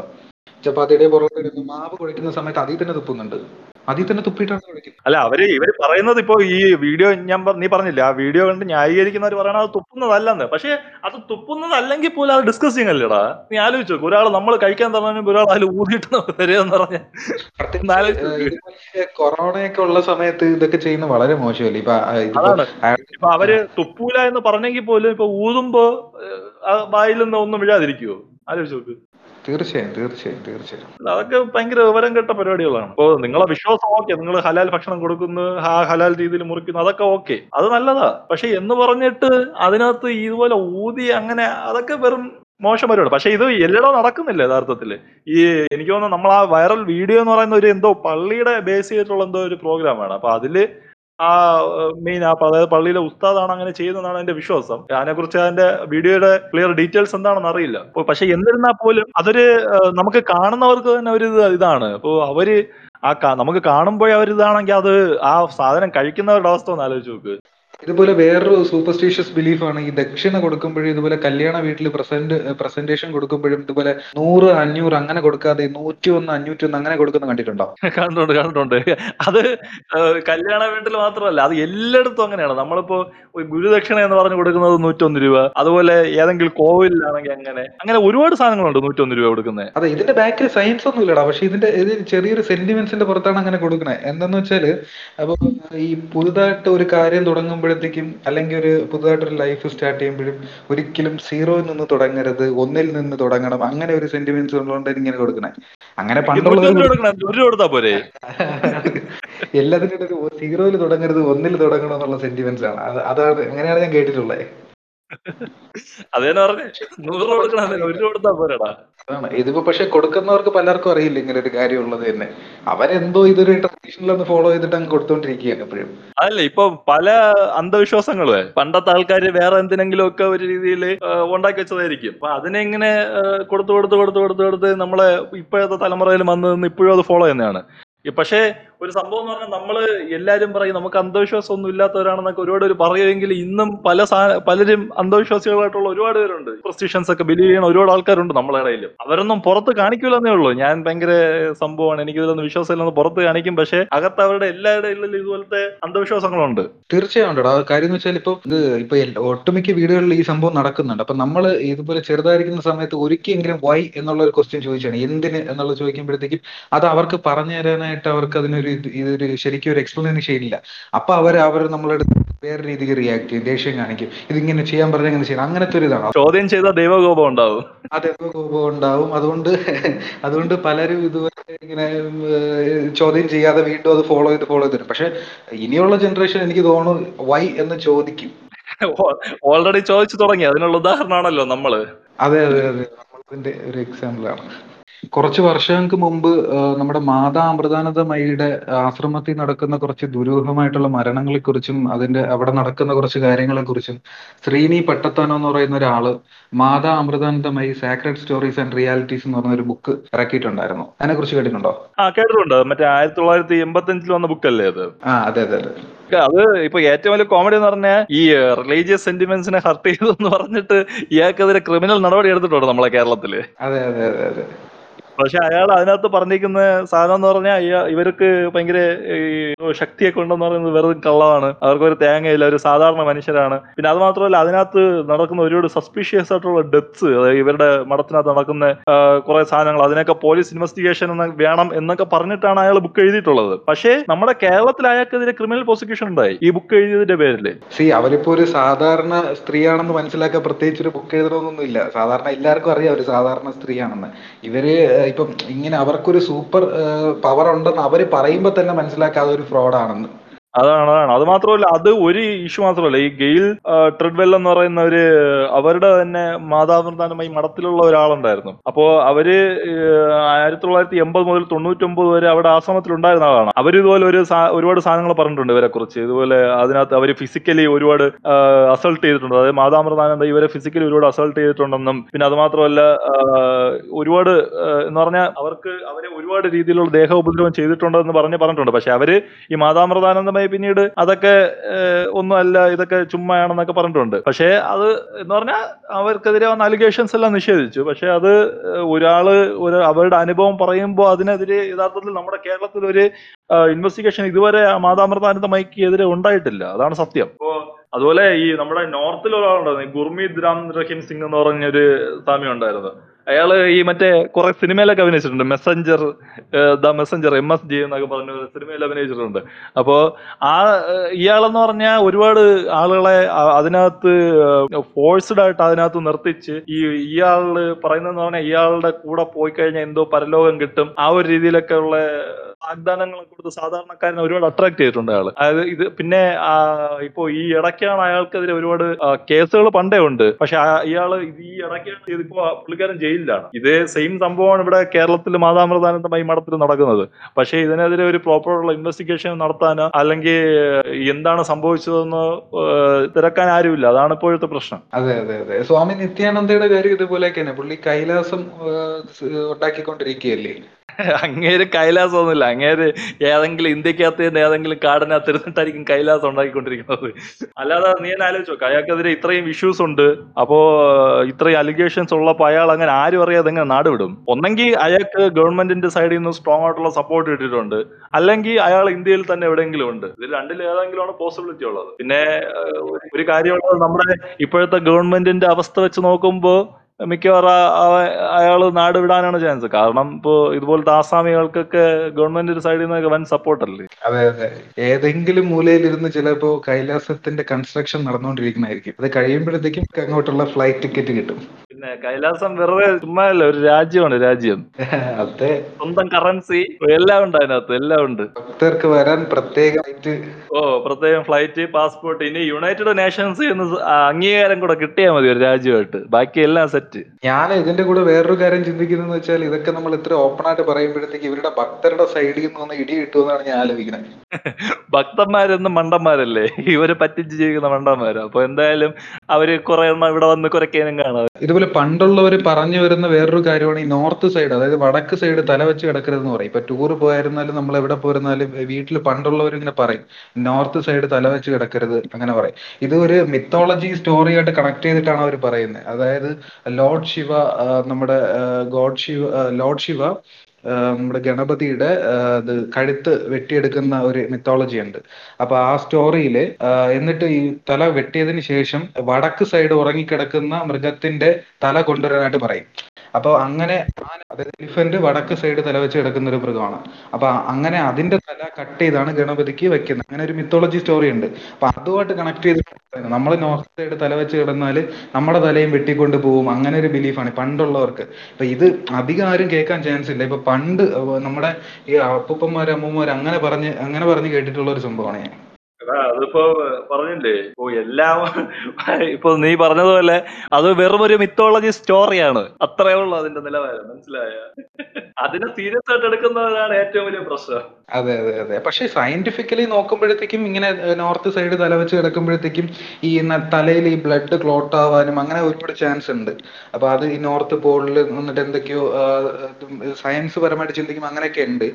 പക്ഷെ ഈ മിത്തോളജി പരമായിട്ട് പറയുമ്പോഴാണ് നമുക്ക് അത് നമുക്കത് അതിനുള്ള ഒരു വിശ്വാസം തന്നെ അങ്ങ് പോകും. ഇപ്പം സി ഇപ്പോൾ നമ്മുടെ അടുത്ത് പറയാണ് ഇപ്പൊ നോർത്ത് സൈഡ് തല വെച്ചിരുന്ന് ബ്ലഡ് ക്ലോട്ട് ആവാനും ഒരുപാട് കാര്യങ്ങൾ സംഭവിക്കാൻ എന്തെങ്കിലും തലയ്ക്ക് എന്തെങ്കിലും ഡിസീസ് വരാനും ചാൻസ് ഉണ്ട്. പണ്ട് ഇപ്പോൾ അതൊക്കെ ഈസി ആയിട്ട് ക്യൂർ ചെയ്ത് പോകാൻ പറ്റും. പണ്ട് അങ്ങനെ പറ്റില്ലല്ലോ. ഇപ്പൊ പണ്ട് ഈ തലയിൽ ബ്ലഡ് ക്ലോട്ട് ആയ നമുക്കത് അന്ന് ഇത്രയും ഇത് മെഡിക്കൽ സിസ്റ്റം ഒന്നും ഇല്ല. ഇപ്പൊ അതൊക്കെ ഉണ്ട്. പക്ഷെ എന്നാൽ ഇപ്പോഴും അത് ഫോളോ ചെയ്ത് വരുന്നുണ്ട്. പക്ഷെ അത് ഇപ്പൊ ഫോളോ ചെയ്ത് വരുമ്പോഴത്തേക്ക് ഇതുപോലെ തല വെട്ടിയെടുക്കുന്ന കഥ അതൊക്കെ പറഞ്ഞ് അതൊക്കെ ഒന്ന് ആഡപ്പ് ചെയ്തിട്ടായിരിക്കും പറയുന്നത്. ഇപ്പൊ ഈ ഇവരുടെ ഇപ്പൊ റിലീജിയസ് ആയിട്ടുള്ള പുസ്തകങ്ങളും എല്ലാം വെറും ചുമ്മാ എന്തെങ്കിലുമൊക്കെ പണ്ടത്തെ ആൾക്കാർ വെറുതെ സമയം പോക്ക് തട്ടിവിട്ടതൊക്കെ ഇവരൊക്കെ എടുത്ത് വെച്ച് ആരാധിക്കുന്നു എന്ന് പറയുന്നത് തന്നെ നാണക്കേടാണ്. അപ്പോ അതിനെ ഫോളോ കൂടെ ചെയ്യുന്നു എന്ന് പറയുമ്പോൾ അതിനേക്കാളും വലിയ നാണക്കേടാണ്. അതെ ഇതിനൊക്കെ ശരിക്കും ഞാൻ നേരത്തെ പറഞ്ഞ പോലെ ഇതിനൊക്കെ ഒരു സയന്റിഫിക് എക്സ്പ്ലനേഷൻ ഉണ്ട്. ഇപ്പൊ ബ്ലഡ് ക്ലോട്ട് ആവുന്ന പോലെ അങ്ങനെ ഒരുപാട് എല്ലാ കാര്യങ്ങൾക്കും ഒരു എക്സ്പ്ലനേഷൻ ഉണ്ട്. പക്ഷെ അത് ഒരു വേണ്ട രീതിക്ക് അങ്ങനെ ഒരു എക്സ്പ്ലനേഷൻ കൊടുത്തിരുന്നെങ്കിൽ ഇപ്പോഴും ഇതൊക്കെ ആൾക്കാർ അത് വേണ്ട രീതിക്ക് അത് അറിഞ്ഞ് ഫോളോ ചെയ്യും. ഇപ്പൊ ഇലക്ട്രിസിറ്റി ഇല്ലാത്ത സമയത്ത് അവിടെ അങ്ങനെ ചെയ്യരുതെന്ന് പറഞ്ഞു പക്ഷെ ഇലക്ട്രിസിറ്റി വന്ന സമയത്ത് നമ്മൾ അത് കുറച്ചുകൂടെ അഡ്വാൻസ്ഡ് ആയി. അപ്പൊ അതേപോലെയാണ് എല്ലാ കാര്യങ്ങളിലും.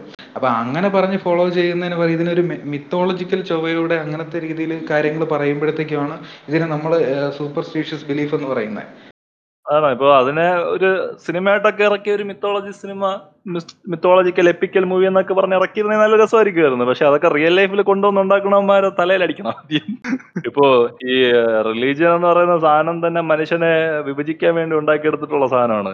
എല്ലാരും പരസ്പരം മതത്തിന്റെ പേരിൽ മാത്രമേ അടിവെച്ചിട്ടുള്ളൂ ആരും ചെറുത്താന്റെ പേരിൽ ഇതുവരെ അടിവെച്ചിട്ടില്ല ദൈവത്തിന്റെ പേരിൽ മാത്രമേ മനുഷ്യർ അടിവെച്ചിട്ടും പരസ്പരം കൊന്നിട്ടും ഒക്കെ ഉള്ളൂ. അതുകൊണ്ട് ഈ റിലീജിയൻസ് വിശ്വസിക്കുന്നത് റിലീജിയൻസിൽ വിശ്വസിക്കുന്നത് കൊണ്ട് നമുക്ക് സാധാരണ മനുഷ്യൻ എന്താണ് ഉപയോഗം എന്ന് എനിക്ക് ഇതുവരെ അറിഞ്ഞൂടാ. ഈ വേറൊരു വിശ്വാസം എന്താന്ന് വെച്ചാൽ ഈ നാഗരാജാവ് ടെമ്പിളിൽ പോകുമ്പോഴത്തേക്കും ഈ മറ്റേ പാമ്പിന്റെ പൊത്തുണ്ടല്ലോ അതിനകത്ത് പാൽ ഒഴിച്ചു കൊടുക്കുന്നതായിട്ട് ഇപ്പോഴും ഒരുപാട് ഫേമസ് ആയിട്ടുള്ള ഞാൻ പേര് പറയാൻ ആഗ്രഹിക്കുന്നില്ല ഫേമസ് ആയിട്ടുള്ള പല സ്ഥലങ്ങളിൽ ഇപ്പൊ പാമ്പിന്റെ പൊത്തിൽ പാൽ ഒഴിച്ചു കൊടുത്തിട്ട് ഇതിന്റെ ബിലീഫ് എന്താന്ന് വെച്ചാൽ ഈ പൊത്തിനകത്തുള്ള പാമ്പ് വന്നിട്ട് നാഗരാജാവാണ് അത് പാമ്പ് പാൽ കുടിച്ച ശേഷം നമ്മളെ ബ്ലെസ് ചെയ്യും അങ്ങനെ പറയും. ഇപ്പൊ സയന്റിഫിക്കലി നോക്കുകയാണെന്നുണ്ടെങ്കിൽ പാമ്പ് പാൽ കുടിക്കാറില്ല. ഇതാണ് അതിന്റെ സത്യം. ഈ മറ്റേ ഈ ചൂളം അടിച്ച പാമ്പ് വരും എന്നുള്ളത് പോലെയുള്ള സാധനം തന്നെയാണല്ലോ. പാമ്പിനെ ബേസ് ചെയ്ത് തന്നെ ഒരുപാട് സാധനങ്ങളുണ്ട് ഇങ്ങനത്തത്. പാമ്പ് പ്രതികാരം ചെയ്യും. അങ്ങനെ എങ്ങനെയാണെന്നൊക്കെ പറഞ്ഞിട്ട് ഒരുപാട് സാധനങ്ങളുണ്ട്. അതെ അതെ അതെ. സീരിയൽ ഉണ്ടല്ലോ നാഗകന്യക. ഈ നാഗകന്യക യഥാർത്ഥത്തിൽ ജീവിതത്തിൽ നടക്കുമെന്നാണ് പലരുടെയും വിശ്വാസം. അതേപോലെ ഒരുപാട് വിശ്വാസങ്ങൾ പാമ്പിനെ ബേസ് ചെയ്തിട്ട് ഒരുപാട് വിശ്വാസങ്ങളുണ്ട്. അതാണ്. ഞാൻ ഒരുപാട് സാധനങ്ങൾ കേട്ടിട്ടുണ്ട്. ഈ പാമ്പ് മറ്റേ എന്തോ കടിച്ച് എന്തോ അതിനെ ഉപദ്രവിച്ച അതിന്റെ നമ്മളെ ദേഹം പാമ്പിനെ പോലെയാവുന്നു അങ്ങനെ എന്തൊക്കെയല്ലേ ഈ മറ്റേ ഈ മറ്റേ കുഴിത്തറ മറ്റേ വാവുബലി ചന്തയിൽ ഇതുപോലെ ഒരു സംഭവം ഉണ്ടല്ലോ പണ്ട്. ഞാൻ പണ്ട് പോയി കണ്ടൊരു ഓർമ്മയുണ്ട്. അതായത് ഈ നമ്മൾ പോയി നോക്കുമ്പോഴേ അവിടെ ഒരു സൈഡ് ഒരു തല മാത്രം മനു മനുഷ്യരുടെ ബോഡി വന്നിട്ട് പാമ്പിന്റെ അങ്ങനെ കിടക്കും. എന്നിട്ട് അവരുടെ അടുത്ത് മയക്ക് കൊടുത്തിട്ട് അവരുടെ അടുത്ത് പേര് ചോദിക്കുമ്പോഴത്തേക്കും പേര് തന്നെ അപ്പം പറയും നാഗകന്യക ഊരങ്ക അപ്പൊ പറയും കന്യാകുമാരി എന്നെ സാപ്പിടുക പാലും പഴവും സത്യം സീരിയസ്ലി ഞാൻ ഇത് ഇതേപോലെ ഞാൻ ഞാൻ എന്റെ ഓർമ്മയിൽ ഞാൻ ഒരു ഫോർത്തോ ഫിഫ്ത്തോ എന്തോ പഠിക്കുന്ന സമയത്താണ് ഞാൻ ഇത് ഈ ഒരു ഇത് കാണാൻ വേണ്ടിയിട്ട് പോയത്. അവിടെ ഒരുപാട് ഇതുണ്ട്. അപ്പൊ ഇങ്ങനെ ഒരു സംഭവം നോക്കിയപ്പോഴത്തേക്കും എനിക്ക് അപ്പൊ അറിയില്ലായിരുന്നു. ഈ പാമ്പ് ഈ മറ്റേ പാലൊന്നും കുടിക്കൂല എന്നുള്ള കാര്യം എനിക്കറിയില്ല. പിന്നീട് ഞാൻ പിന്നീടാണ് ഞാൻ അറിഞ്ഞത് ഈ പാമ്പ് പാൽ കുടിക്കാറില്ല. പാമ്പ് പാൽ കുടിക്കില്ല എന്ന് പറഞ്ഞപ്പോഴത്തേക്കും ഞാൻ തന്നെ ചിന്തിച്ചു. ഇപ്പൊ ഈ പൊത്തിനകത്ത് പാ പാൽ കുടിക്കുമ്പോഴത്തേക്കും പിന്നെ പാമ്പ് വന്ന് പാൽ കുടിക്കും എന്നൊക്കെ അങ്ങനെ ഒരു ബിലീഫ് അത് അത് എന്തിനാണെന്നൊക്കെയാണ് ഞാൻ ചിന്തിച്ചത്. ഇത് മറ്റേ കാർത്തിയുടെ കശ്മീർ സിനിമയിലുണ്ടല്ലോ ഈ പൊത്തിനകത്ത് ഒഴിക്കണ പാൽ അപ്പുറത്തെ ചായക്കടയിൽ പൈപ്പ് തുറന്ന് അത് ഒഴിക്കണം ഇത് സെയിം സെറ്റപ്പ് എന്തെങ്കിലും കാണുമായിരിക്കും. ഇവിടെ കൂടെ പൈപ്പ് ഇട്ട് അപ്പുറത്തെ ചായക്കടയിലോ അപ്പുറത്തെ ഹോട്ടലിലോ കാണുമായിരിക്കും പൈപ്പ് അവിടെ നിന്ന് തുറന്ന് അവിടെ ഉള്ള ആൾക്കാർക്ക് ഇത് ഒഴിക്കണ പാൽ വെച്ച് ചായ ഇട്ട് കൊടുക്കും. ഇത് ഇതിന് വേറൊരു സ്റ്റോറി ഉണ്ടല്ലോ അതായത് ഈ പൊത്തിനകത്ത് പാ പാൽ ഒഴിക്കുമ്പോഴത്തേക്ക് ഇതിനകത്ത് പാമ്പുണ്ടെങ്കിൽ ഈ പാമ്പിന്റെ ദേഹത്ത് ഈ പാൽ വീഴുമ്പോഴേ അവ അവരുടെ ബോഡിയിൽ പ്രത്യേക ഒരു സ്മെല്ല് ആ ഒരു ക്രിയേറ്റ് ആ സ്മെല്ല് വന്നിട്ട് വേറൊരു പാമ്പ് ഈ റീപ്രൊഡക്ഷന് വേണ്ടിയിട്ട് വരുന്ന പാമ്പ് ഇവർ അടുത്തോട്ട് വരാതിരിക്കാൻ വേണ്ടി അതൊരു ഡൈവേർഷൻ കിട്ടും. ആ ഒരു ഡൈവേർഷന് വേണ്ടിയിട്ടാണ് പറയുന്നത് ഇത് സയന്റിഫിക്കലായിട്ട് പറയുന്നതാണ്. അതിന്റെ ഈ പാകരാജാവ് ബേസ് ചെയ്തിട്ട് ഇവിടം വരെ എത്തിച്ച്. പിന്നെ വേറൊരു കാര്യം ഇപ്പൊ മറ്റേ കാശ്മീർ എന്ന് പറഞ്ഞ സിനിമയെ കുറിച്ച് പറഞ്ഞപ്പോഴാണ്. കാരണം ഇതിനകത്ത് വരുന്ന ഹിന്ദു മിത്തോളജി അവിടെ മൊത്തത്തിൽ ഏത് ജനറലായിട്ട് മൊത്തത്തിൽ മിത്തോളജിയിൽ പരമായിട്ട് ഇതുപോലെ സൂപ്പർസ്റ്റിഷ്യസ് ബിലീഫിനെയൊക്കെ പൊളിച്ചടക്കിയിട്ടുണ്ട്. എല്ലാ തമിഴ് സിനിമ ആയിരുന്നാലും മലയാള സിനിമ ആയിരുന്നാലും. പക്ഷെ സ്റ്റിൽ സ്റ്റിൽ ഒരുപാടത്ത് അത് ഫോളോ ചെയ്തു വരുന്നുണ്ട് ഇപ്പോഴും. അത് അങ്ങനെ കാര്യം എന്താണെന്ന് വെച്ചാൽ ഇപ്പോ കശ്മീർ ഇറങ്ങിയ സമയത്ത് അതിനെതിരെ ഇതുപോലെ കാണിച്ചെന്ന് പറഞ്ഞ ഒരുപാട് വിമർശനങ്ങൾ ഉണ്ടായി. മുക്കുത്തിയമ്മ റിലീസ് റിലീസിന് മുമ്പേ പടം റിലീസ് ചെയ്യാൻ പോലും സമ്മതിക്കില്ല എന്നുള്ള രീതിയിൽ വിഷയം ഉണ്ടായി. അത് മാത്രമല്ല നമ്മളെ ട്രാൻസ് ട്രാൻസ് ഇറങ്ങിയ സമയത്ത് മറ്റേ ഒരു വന്ന് പണി വരുന്നുണ്ട് മക്കളെ എന്നൊക്കെ പറഞ്ഞിട്ട് ഒരു സാധനം ഓർമ്മയുണ്ടല്ലോ അങ്ങനെ ഒരു പ്രസംഗം ഒരു പാസ്റ്റർ. യഥാർത്ഥത്തിൽ സംഭവം എന്ന് പറഞ്ഞാൽ ഈ- സിനിമകളിൽ കൂടെ ഇവർ ചെയ്യുന്ന തെറ്റുകൾ അതായത് ആളുകൾക്കുള്ള ആളുകളുടെ ഫ്രണ്ടിൽ കാണിച്ചു കൊടുക്കുന്ന ആളുകൾ അതിനെതിരെ അവയർ ആയി കഴിഞ്ഞാൽ അവരുടെ ഒരു റവന്യൂ സ്ട്രീം നിന്നു പോകും. അത് പേടിച്ചാണ് അവന്മാർ ഇതിനെ എതിർക്കുന്നത്. അതെ അതെ അതെ. ഇപ്പൊ കുറച്ചുകൂടെ എല്ലാരും ബോൾഡ് ആയിട്ട് തുടങ്ങിയടാ അതായത് പണ്ട് ഇതുപോലെയൊക്കെ ചെയ്യുന്ന ഇപ്പൊ തമിഴ് സിനിമയൊക്കെ എടുത്തു നോക്കിയാൽ മിത്തോളജിക്കൽ സിനിമകളായിരുന്നു കുറച്ച് കൂടുതൽ വന്നുകൊണ്ടിരുന്നത് അതായത് മറ്റേ ഈ എനിക്ക് സിനിമയുടെ പേരുകൾ കൃത്യമായിട്ട് ഓർമ്മയില്ല. പക്ഷെ ഞാൻ കണ്ടിട്ടുള്ള കൂടുതൽ ഇതുപോലെ മിത്തോളജിക്കൽ പരമായിട്ടുള്ള സിനിമകളുണ്ട്. ഓ മറ്റേ രമ്യ കൃഷ്ണ അഭിനയിച്ച ഒരുപാട് സിനിമകളൊക്കെ ഉണ്ട്. മറ്റേ ദേവിയായിട്ട് വന്നു നിന്നിട്ട് തെറ്റ് ചെയ്യുന്നവരുടെ കണ്ണിൽ കുത്തുന്നതൊക്കെ. അപ്പൊ അതുപോലെ ഒരുപാട് ഇങ്ങനെയൊക്കെ ആയിരുന്നു വന്നുകൊണ്ടിരുന്നത് പക്ഷെ ഇപ്പോഴെന്ന് പറഞ്ഞാൽ കുറച്ചുകൂടെ എല്ലാവരും ബോൾഡായിട്ട് ചിന്തിച്ചു തുടങ്ങി. അവർക്കൊരു പ്രാക്ടിക്കലായിട്ട് ചിന്തിച്ചു തുടങ്ങി. അപ്പൊ ഇപ്പൊ വരുന്നത് കാശ്മോര പോലെയും മൂക്കുത്തി അമ്മൻ പോലെയും അങ്ങനത്തെ സിനിമകൾ ഇപ്പോൾ ഒരുപാട് വരുന്നുണ്ട്. അവർക്ക് തന്നെ മനസ്സിലായി തുടങ്ങി. ട്രാൻസ് പോലെ ഇത് ഇതൊന്നും ശരിക്കും ഇങ്ങനെയാണ്. ഇതിന്റെ പ്രാക്ടിക്കൽ സൈഡ് ഇതിന്റെ ബിസിനസ് ഉണ്ട്. ഇതൊരു ഇതിനകത്ത് തന്നെ ഒരുപാട് സ്കാം നടക്കുന്നുണ്ട്. ഇപ്പോ ഇപ്പൊ മൂക്കുത്തിയമ്മനെ കുറിച്ച് പറയാനുള്ള അതിനകത്ത് ഇപ്പൊ ഒരുപാട് പേരുടെ കാര്യം കണക്ട് ചെയ്യുന്നുണ്ട്. ഇപ്പൊ സദ്ഗുരുവിന്റെ കാര്യം വരെ അതിന്റെ അത് കണക്ട് ചെയ്യുന്നുണ്ട്. സദ്ഗുരുവിനെ ഒരുപാട് രീതിയിൽ അടിച്ചിട്ടുണ്ട്. സദ്ഗുരുവിന്റെ ജീവിത കഥ തന്നെയാണ് മിക്ക മുക്കുത്തിയമ്മൻ സിനിമയ്ക്കകത്തുള്ളത്. അതുപോലെ തന്നെയാണ് മറ്റേ പി കെ സിനിമയ്ക്കകത്തും ഒരുപാട് സാധനങ്ങൾ ഇങ്ങനെ കിടിലൻ സാധനങ്ങൾ പറഞ്ഞു പോയത് ഒരു കാര്യം എനിക്കിപ്പോ ആലോചിക്കുമ്പോ തോന്നുന്നതെന്ന് പറഞ്ഞാൽ പി കെ എന്ന് പറയുന്ന സിനിമ ഇന്നാണ് റിലീസ് ആണെങ്കിൽ ആ പടം റിലീസ് ആവൂലായിരുന്നു. കാരണം ഇന്നത്തെ ഇവിടുത്തെ കണ്ടീഷൻ അങ്ങനെയാണ്. കണ്ട ആസാമി വരെ ആസാമിമാരൊക്കെ മന്ത്രിമാരും മറ്റേ എം എൽ എമാരൊക്കെ ഇട്ടിരിക്കുന്ന നാടാണ് നമ്മളത്. അപ്പൊ അതിന്റെ ഇടയിൽ ഈ പി കെ പോലത്തെ ഒരു സിനിമ ഈ കണ്ടീഷനിൽ ഒരിക്കലും റിലീസ് ആവില്ല സേക്രഡ് ഗെയിംസ് എന്ന് പറഞ്ഞ ഒരു സീരീസ് നെറ്റ്ഫ്ലിക്സിനകത്ത് വന്നപ്പോ തന്നെ എന്തൊക്കെ കോലാഹലമാണ് ഇവരുണ്ടാക്കിയത് അപ്പോ അവന്മാർക്ക് അത് ഇതൊക്കെ ഒരു ഒരു സിനിമയാണ് അതൊരു എന്റർടൈൻമെന്റ് ആണെന്ന് പറഞ്ഞ് വിടേണ്ട ഒരു ഇതില്ല. കാരണം അങ്ങനെ വിടാൻ അവർക്ക് പറ്റൂല. ഞാൻ നേരത്തെ പറഞ്ഞ പറഞ്ഞതുപോലെ അങ്ങനെ വിട്ട് കഴിഞ്ഞാൽ ആൾക്കിടയിൽ ഇതൊരു അവയർനെസ് ആയിട്ട് പോയി കഴിഞ്ഞാൽ ആളുകൾ പിന്നെ ഇതിന്റെ ഈ ഇവന്മാരുടെ തട്ടിപ്പിന്റെ പുറകെ പോവാതിരിക്കാതാവും ഇപ്പൊ ലക്ഷക്കണക്കിന് രൂപയ്ക്ക് പൂജ ചെയ്യണതും അങ്ങനെയൊക്കെ അറിയാലോ നിനക്ക് തന്നെ? അതെ അതെ അതെ. ഒരുപാട് അവർക്ക് ഇപ്പൊ കോമൺ ആയിട്ട് അവർക്ക് ചെയ്യാൻ അവരുടെ കാര്യങ്ങൾ ചെയ്യാനുള്ള പൈസ പോലും ഇല്ലാത്തവര് പോലും ഈ ലക്ഷക്കണക്കിന് രൂപകൾ മുടക്കി പൂജ വീട്ടിൽ വലിയ സമ്പത്തും ആരോഗ്യമൊക്കെ ഉണ്ടാവുമെന്ന് പറഞ്ഞ് പൂജ ചെയ്യണതും. അങ്ങനെ എന്തിനാണ് സത്യം പറഞ്ഞത് ആ ഇപ്പൊ ഒരു ലക്ഷം രൂപയ്ക്ക് രണ്ടു ലക്ഷം രൂപയ്ക്ക് പൂജ ചെയ്യണവര് ആ പൈസക്ക് സ്വന്തമായിട്ട് വല്ലതും കാഴ്ച വാങ്ങി തിന്നോ അല്ലെങ്കിൽ ആ പൈസക്ക് വല്ല ബിസിനസ് തുടങ്ങിയാലോ പോലും അവരുടെ ജീവിത നിലവാരം മെച്ചപ്പെടും. അല്ലാതെ അവരെപ്പോഴും ചെയ്യണമെന്ന് പറഞ്ഞാൽ ഞാൻ ദൈവത്തിന്റെ അടുത്ത് എപ്പോഴും പ്രാർത്ഥിച്ചുകൊണ്ടിരിക്കും. ആ ദൈവം എനിക്ക് ഇങ്ങനെ തന്നുകൊണ്ടിരിക്കും. ഈ ഒരു വിശ്വാസത്തിനെ മുതലെടുക്കുന്നവന്മാരാണ് ഈ ആസാമിമാരൊക്കെ ഇപ്പോ നമുക്ക് നമുക്ക് രണ്ടുപേർക്കും കോമൺ ആയിട്ട് അറിയാന്നുള്ള ഒരാളുണ്ട്. പുള്ളി എന്ന് പറഞ്ഞാൽ ട്രിവാൻഡ്രത്ത് ഇപ്പൊ ഒരു പേര് കേട്ട ഒരു കോവിലിലെ മെയിൻ പോറ്റിയാണ്. പുള്ളിയുടെ സ്വഭാവം എന്താന്ന് വെച്ചാൽ നമുക്ക് നമുക്ക് രണ്ടുപേർക്കും പേഴ്സണലി അറിയാവുന്ന ആളാണ് അപ്പോൾ എന്ന് പറഞ്ഞാൽ അത്രയും ചീപ്പായിട്ട് അത്രയും ഫ്രോഡായിട്ട് അങ്ങനെ ഒരാളാണ് പുള്ളി. ഈ വിശ്വാസം മുതലെടുത്ത് നടക്കുന്നവർക്കറിയാം യഥാർത്ഥത്തിൽ ആമാര് കാണിക്കുന്നത് തെറ്റാണ് എനിക്ക് പൈസ ഉണ്ടാക്കണമെന്ന്. ഈ വിശ്വാസികൾക്കാണ് ഇത് മനസ്സിലാവാത്തത്. ഇത് ഇങ്ങനെ ഇതെല്ലാം വെറും അന്ധവിശ്വാസങ്ങളാണ് ഇങ്ങനെ ചെയ്തിട്ട് പ്രത്യേകിച്ച് കാര്യമൊന്നുമില്ല എന്ന് അപ്പോ അങ്ങനെ ഉള്ള വിശ്വാസം ഇപ്പോ ആളുകൾക്കിടയിൽ ഉള്ളിടത്തോളം കാലം ഞാൻ ഇങ്ങനെ ചെയ്തു കഴിഞ്ഞാൽ എനിക്ക് അത് കിട്ടും.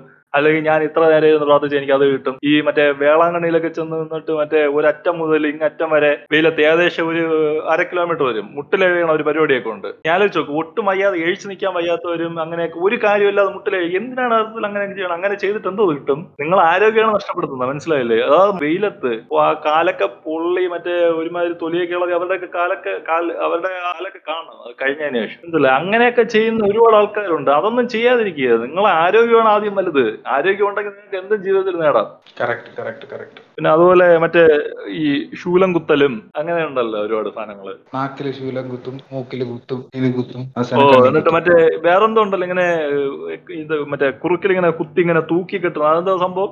എന്റെ പേരറിയില്ല.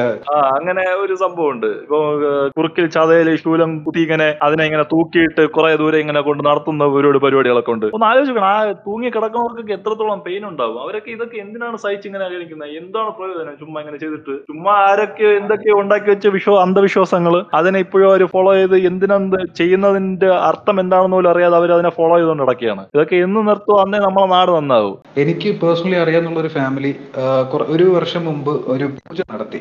ആ പൂജയുടെ ഇത് നേരത്തെ നീ പറഞ്ഞു ഒരു ലക്ഷം രൂപ അടുപ്പിച്ചായി പൂജ ചെയ്ത്. പക്ഷെ പൂജ ചെയ്തതൊക്കെ ഓക്കെ. പക്ഷെ പൂജ ചെയ്യാൻ വിളിച്ച ആളെ കുറിച്ച് പിന്നീട് അയാളുടെ ഞാൻ ഞാൻ ഈ പൂജയ്ക്ക് പോയിരുന്നു. പൂജയ്ക്ക് പോയി അവിടെ ഞാൻ കണ്ട് പുള്ളിയെ കണ്ടു. പുള്ളിയെ കണ്ടപ്പോഴത്തേക്കും പുള്ളിയുടെ ഒരു സംസാര രീതി കണ്ടപ്പോഴത്തേക്കും എനിക്ക് മനസ്സിലായി. ആൾ നേരെ കറക്റ്റ് ആളല്ല എന്ന് എനിക്ക് മനസ്സിലായി. പിന്നെ നമ്മൾ രണ്ടുപേരും നമ്മൾ രണ്ടുപേരും ഇപ്പൊ നേരത്തെ പറഞ്ഞ ആളല്ല ഇത്. ഇത് വേറെ ആളാണ്. നമ്മൾ രണ്ടുപേരും ഈ അന്വേഷിച്ചപ്പോഴത്തേക്കും പുള്ളിയെ കുറിച്ച് ഭയങ്കര മോശമായിട്ടുള്ള കാര്യങ്ങളാണ് പറയുന്നത് അതായത് ഈ ഗേൾസിന്റെ കാര്യങ്ങളിലും അങ്ങനെ അങ്ങനത്തെ ഒരു ഒരുപാട് അയാളെ കുറിച്ച് നമ്മൾ കേട്ടു. നമ്മൾ ഡയറക്റ്റ് കേട്ടിട്ടുള്ളതാണ് പുള്ളിയെ കുറിച്ച് ഇവന്മാര് ഓൾമോസ്റ്റ് എല്ലാം ഇങ്ങനെയാണ് ഓൾമോസ്റ്റ് എന്നല്ല കുറച്ച് പേര് നല്ല ആൾക്കാരുണ്ട്. അവർക്ക് അവർ ഈ മറ്റേ ഈ പറഞ്ഞ പോലെ അവരെ പഠിപ്പിച്ചത്. അവരും ഒന്നും അറിയാത്ത പാവം മണ്ടന്മാരാണ്. ആരൊക്കെ എന്തൊക്കെ പഠിപ്പിച്ച് അതൊക്കെ ചെയ്ത ബാക്കിയുള്ളവർക്ക് ഉപകാരമാണെന്ന് വിശ്വസിച്ച് നടക്കുന്ന ചിലരുണ്ട്. പക്ഷേ അതേപോലെ തന്നെ ഇങ്ങനെയുള്ളവരുണ്ട്. അവർക്ക് യഥാർത്ഥത്തിൽ ഇത് അറിയാം. ഇതൊന്നും ഒരു കാര്യമില്ല എനിക്ക് പൈസ ഉണ്ടാക്കാനുള്ള ഒരു മാർഗം മാത്രമാണ്. അപ്പൊ ഞാൻ അതിനെ മാക്സിമം യൂട്ടിലൈസ് ചെയ്യും. ഇപ്പൊ ഈ ഒരു പൂജ ചെയ്യുന്ന വീട്ടിൽ തന്നെ ഒരുപാട് പേര് പിന്നീട് ഇത് കഴിഞ്ഞ ശേഷം പിന്നീട് തന്നെ സ്ത്രീകളോട് മോശമായിട്ട് പെരുമാറുന്നത് അങ്ങനെയൊക്കെ ഒരുപാട് സാധനങ്ങളൊക്കെ കേട്ടിട്ടുണ്ട്. അതെ നമ്മുടെ കേരളത്തിൽ തന്നെ ഒരു സ്വാമിയുടെ മണിയില്ല സ്വാമിയാക്കി വിട്ടത് ഓർമ്മയുണ്ടല്ലോ നിനക്ക് ഈ സംഭവങ്ങളൊക്കെ നടക്കുന്ന സമയത്താണ് എനിക്കറിയാം പേഴ്സണലി അറിയാന്നുള്ള അവിടെ ഒരു പൂജ നടന്നത്. ആ സമയം ഏകദേശം ആ. പക്ഷെ ഞാൻ ചിന്തിക്കുന്ന വേറൊരു കാര്യം എന്ന് പറഞ്ഞാൽ ഇപ്പൊ ഇത് ഇതുപോലൊരു ഹ്യൂജ് എമൗണ്ടിനൊക്കെ പൂജ ചെയ്യുന്നതും അത് എങ്ങനെയാണ് അവർക്കത് പറ്റുന്നത് അങ്ങനെയൊക്കെയാണ് ഞാൻ ചിന്തിക്കുന്നത് അല്ല അത് സംഭവം എന്താണെന്ന് അറിയാമോ ഇപ്പോ പുറത്ത് കാണിക്കുമ്പോ ഞാൻ എന്റെ വീട്ടിൽ ഒന്നര ലക്ഷം രൂപയ്ക്ക് പൂജ ചെയ്തു. ഞാൻ എന്റെ വീട്ടിൽ ഒരു ലക്ഷം രൂപയ്ക്ക് പൂജ ചെയ്തു. ഞാൻ എന്റെ വീട്ടിൽ അഞ്ച് ലക്ഷം രൂപയ്ക്ക് പൂജ ചെയ്തു. അപ്പൊ അതൊക്കെ പറയുമ്പോൾ അവർക്ക് എന്തോ ഞാൻ എന്തോ ഭയങ്കര സംഭവം ചെയ്തു. ഞാൻ എന്തോ വലിയവനാണെന്ന് ബാക്കിയുള്ള ഫ്രണ്ടിൽ കാണിക്കണം. യഥാർത്ഥത്തിൽ ഇതൊക്കെ ഇത് സത്യം പറഞ്ഞാൽ അത് പൂജ ചെയ്തു എന്ന് പറഞ്ഞിട്ട് നിങ്ങൾക്ക് ഒരു ഗുണവുമില്ല ബാക്കിയുള്ളവർക്ക് ഗുണവുമില്ല. പിന്നെ എന്തിനാണ് നിങ്ങൾ അത് വലിയ കാര്യമായിട്ട് കാണിക്കണത് ഞാനിപ്പോ ഞാനൊരു അഞ്ച് ലക്ഷം രൂപയുടെ കാർ വാങ്ങിച്ചു. ശരി എനിക്ക് ആ കാർ കൊണ്ട് ഉപയോഗമുണ്ട്. ഞാൻ കാറിൽ പോകുന്നു എനിക്ക് ആവശ്യങ്ങൾ നടക്കും. അല്ലെങ്കിൽ ഞാനൊരു ഒരു ലക്ഷം രൂപയ്ക്ക് ഒരു വലിയ മാല വാങ്ങി. അപ്പൊ എനിക്ക് മാല ഇട്ട് അതിനൊരു വാല്യൂ ഉണ്ട്. ഈ പൂജ നടത്തി അതിന്റെ പൈസ ചുമ്മാ നിങ്ങൾ അതിനേക്കാളും കുറച്ച് ഈ ഒരു ലക്ഷം രൂപ കെട്ടിക്കൊണ്ട് മറ്റേ വെള്ളത്തിലിട്ടാ പോരെ. നിങ്ങൾക്ക് അത്ര ഈ കളയണം നിർബന്ധമാണെങ്കിൽ. വെറുതെ പൂജ നടത്തുന്നത്?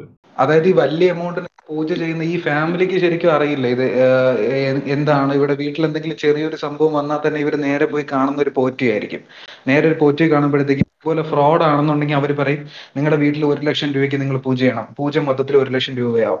അല്ലെങ്കിൽ ഇതുപോലെ രണ്ട് ലക്ഷം രൂപയോ മൂന്ന് ലക്ഷം രൂപയോ അങ്ങനെയൊക്കെ പറയാം ഈ പോറ്റിമാരാണ് ശരിക്കും അത് പറയുന്നത് അപ്പൊ ഇത് പറയുമ്പോഴത്തേക്ക് ഇവരത് ഭയങ്കര കണ്ണടച്ച് വിശ്വസിച്ചിട്ട് ഓക്കെ ഈ പൂജ ചെയ്താൽ എല്ലാം ശരിയാവും.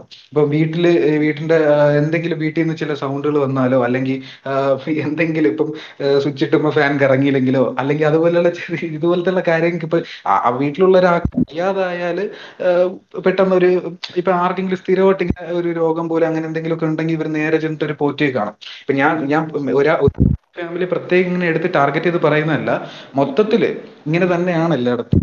പയ്യൻ ആശുപത്രിയിലല്ലേ ഇപ്പൊ പോയി നടത്തിയിട്ട് എന്തെന്ന് കാര്യം? അപ്പൊ ഇതുപോലെ ചെയ്യും ഇതുപോലെ ഇവർ പോറ്റിയുടെ അടുത്ത് പോകുമ്പോഴത്തേക്കും ഇവർ പറയും ഇതുപോലെ ഒരു ലക്ഷം രൂപയ്ക്ക് നിങ്ങൾ ഇത് ചെയ്യണം അല്ലെങ്കിൽ രണ്ട് ലക്ഷം രൂപയ്ക്ക് ചെയ്യണം. അപ്പൊ ഇവർക്ക് ഇവർ അത് വിശ്വസിച്ചിട്ട് ഇവരത് മറ്റേ മൂഢമായിട്ട് വിശ്വസിച്ചിട്ട് ഇവരത് ഓക്കെ ഞാൻ ചെയ്യാമെന്ന് പറഞ്ഞിട്ട് അങ്ങനെയാണ് ഇതുപോലെയുള്ള പൂജയിൽ ചെന്ന് ചാടുന്നത് അപ്പൊ ഇവർ ഇവർ ചിന്തിക്കേണ്ടത് അവിടെ ഇത് ഇപ്പൊ ഇവർ ചിന്തിക്കാനുള്ള കാര്യം എന്ന് വെച്ചാൽ നിങ്ങൾക്ക് എന്തെങ്കിലും ഒരു പ്രശ്നം ഉണ്ടെങ്കിൽ നിങ്ങൾ ഒന്നെങ്കിൽ ഒരു ഹോസ്പിറ്റലിൽ പോവുക അല്ലെങ്കിൽ നിങ്ങളുടെ അതൊക്കെ ഒരു ഒരു അതൊരു ബിലീഫ് സിസ്റ്റത്തിന്റെ പ്രശ്നമാണ്. പണ്ട് മുതലേ ഫോളോ ചെയ്ത് ഇതിപ്പോ എന്തെങ്കിലും ഫാമിലിയുള്ള മൊത്തം മൊത്തത്തിൽ എന്തെങ്കിലുമൊക്കെ പ്രശ്നമാണ് പൈസ കയ്യിൽ നിൽക്കുന്നില്ല അങ്ങനെ ഉണ്ടെങ്കിൽ ഉടനെ ചെന്നങ്ങ് പൂജ ചെയ്യും. അപ്പൊ ഉള്ള പൈസയും കൂടെ പോകും. ഇതുപോലെ ഞാൻ കണ്ട വേറൊരു സംഭവമാണ് ഈ ക്ഷേത്രത്തിനകത്തുള്ള കിണറ്റിനകത്ത് കോയിൻ ഇടുന്നത്. ഇതിനെക്കുറിച്ച് ഞാൻ അന്വേഷിച്ചപ്പോഴത്തേക്കും എനിക്ക് ഞാൻ അറിഞ്ഞൊരു സംഭവം എന്ന് വെച്ചാൽ ഈ പണ്ടുള്ളവര് ഇതുപോലെ ക്ഷേത്രത്തിൽ പോകുമ്പോൾ അവിടുത്തെ കിണറ്റിനകത്ത് കോയിൻ ഇടുമെന്നാണ് അതിന്റെ റീസൺ എന്താണെന്ന് വെച്ചാൽ പണ്ട് ഉണ്ടായിരുന്ന പണ്ട് ഒരു വീട്ടിന് ഒരു കിണർ അങ്ങനെ അല്ല ഒരു ഒരു ഗ്രാമത്തിന് മൊത്തത്തിൽ ഒരു കിണറായിരിക്കും. ആ കിണർ കോവിലിനകത്തായിരിക്കും. അപ്പൊ ഈ കോയിൻ ഇടുന്ന എന്തിനാന്ന് വെച്ചാൽ ഇപ്പോഴത്തെ പോലത്തെ ഇരുമ്പ് കോയിൻ അല്ല പണ്ട്. കോപ്പർ കോയിൻ ആണ്.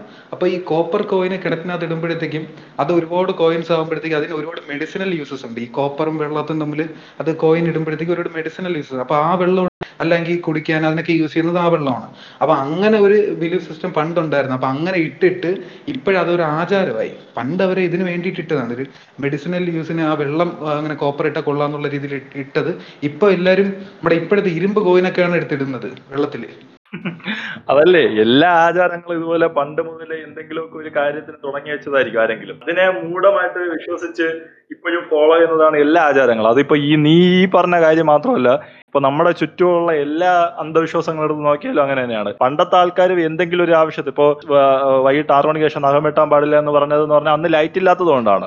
പക്ഷെ അത് ഇന്ന് അതിനെ വേറൊരു കാര്യത്തിലാക്കി അല്ലെങ്കിൽ പണ്ട് ആറു മണിക്ക് ശേഷം മുറ്റം തൂക്കാൻ പാടില്ല എന്നുള്ളത് അന്നും ഈ ലൈറ്റ് ഇല്ലാത്ത ഒരു വിഷയം കൊണ്ടാണ്. അപ്പോ അത് ഇന്ന് അതിനെ വിശ്വസിച്ചു വരുന്നതെന്ന് പറഞ്ഞാൽ എന്തൊരു സരസ്വതി ദേവിയോ? പാർവതി ദേവി വെളിയിലിറങ്ങി പോകും തൂത്ത് കഴിഞ്ഞാൽ എന്നൊക്കെ വിശ്വസിക്കുന്നതെന്ന് പറഞ്ഞാൽ വെറും മണ്ടത്തരങ്ങളല്ലേ? ആളുകൾക്ക് വിവരം വച്ചിട്ടില്ല എന്നുള്ള ഉള്ളതിന്റെ ഒരു തെളിവാണ് ഈ സാധനങ്ങൾ പിന്നെ അത് മാത്രമല്ല ഈ ഇതുപോലത്തെ ഉടായ്പ സ്വാമിമാരത് ഉടായ്പ പോറ്റിമാരുടെ അടുത്തൊക്കെ ഒരുപാട് പൈസ കൊണ്ട് കളഞ്ഞ് ഇപ്പൊ അവർക്ക് ആ പൈസ കൊണ്ട് അവർ അവരുടെ ലൈഫിൽ എന്തെങ്കിലും ചെയ്ത് അതിൽ മുന്നേറെ നോക്കാതെ അത് അവർക്ക് കൊണ്ട് കൊടുക്കുമ്പോൾ അവർ കാരണം നമ്മളെ ലൈഫ് രക്ഷപ്പെടുമെന്നൊക്കെ പറയുന്നത് എന്ന് പറഞ്ഞാൽ ഒന്ന് ആലോചിച്ച് നോക്കുക അതിന്റെയൊക്കെ ഏറ്റവും വലിയ ഒരു ഏറ്റവും വലിയ മണ്ടത്തരങ്ങളാണ് അങ്ങനെയൊക്കെ ചെയ്യുന്നതെന്ന് പറഞ്ഞാൽ. ഇപ്പോൾ എനിക്ക് എന്റെ ലൈഫിൽ രക്ഷപ്പെടണമെങ്കിൽ ഞാൻ വിചാരിക്കണം. അല്ലെങ്കിൽ വേറൊരാളുടെ ലൈഫിൽ രക്ഷപ്പെടണം അവർ സ്വന്തമായിട്ട് വിചാരിക്കണം. അല്ലാതെ വേറൊരാൾക്ക് കൊണ്ട് പൈസ കൊടുത്ത് അവർ വഴി ഞാൻ വളരെ അവർ ദൈവത്തിന്റെ അടുത്ത് പ്രാർത്ഥിക്കുക അവർ ദൈവത്തിന്റെ തൊട്ടടുത്ത ആളാണെന്നൊക്കെ വിശ്വസിച്ചിരിക്കുന്നതെന്നൊക്കെ പറഞ്ഞ് അവരെയൊക്കെ കുറിച്ച് എന്ത് പറയണമെന്നോ അറിഞ്ഞൂടാ കാരണം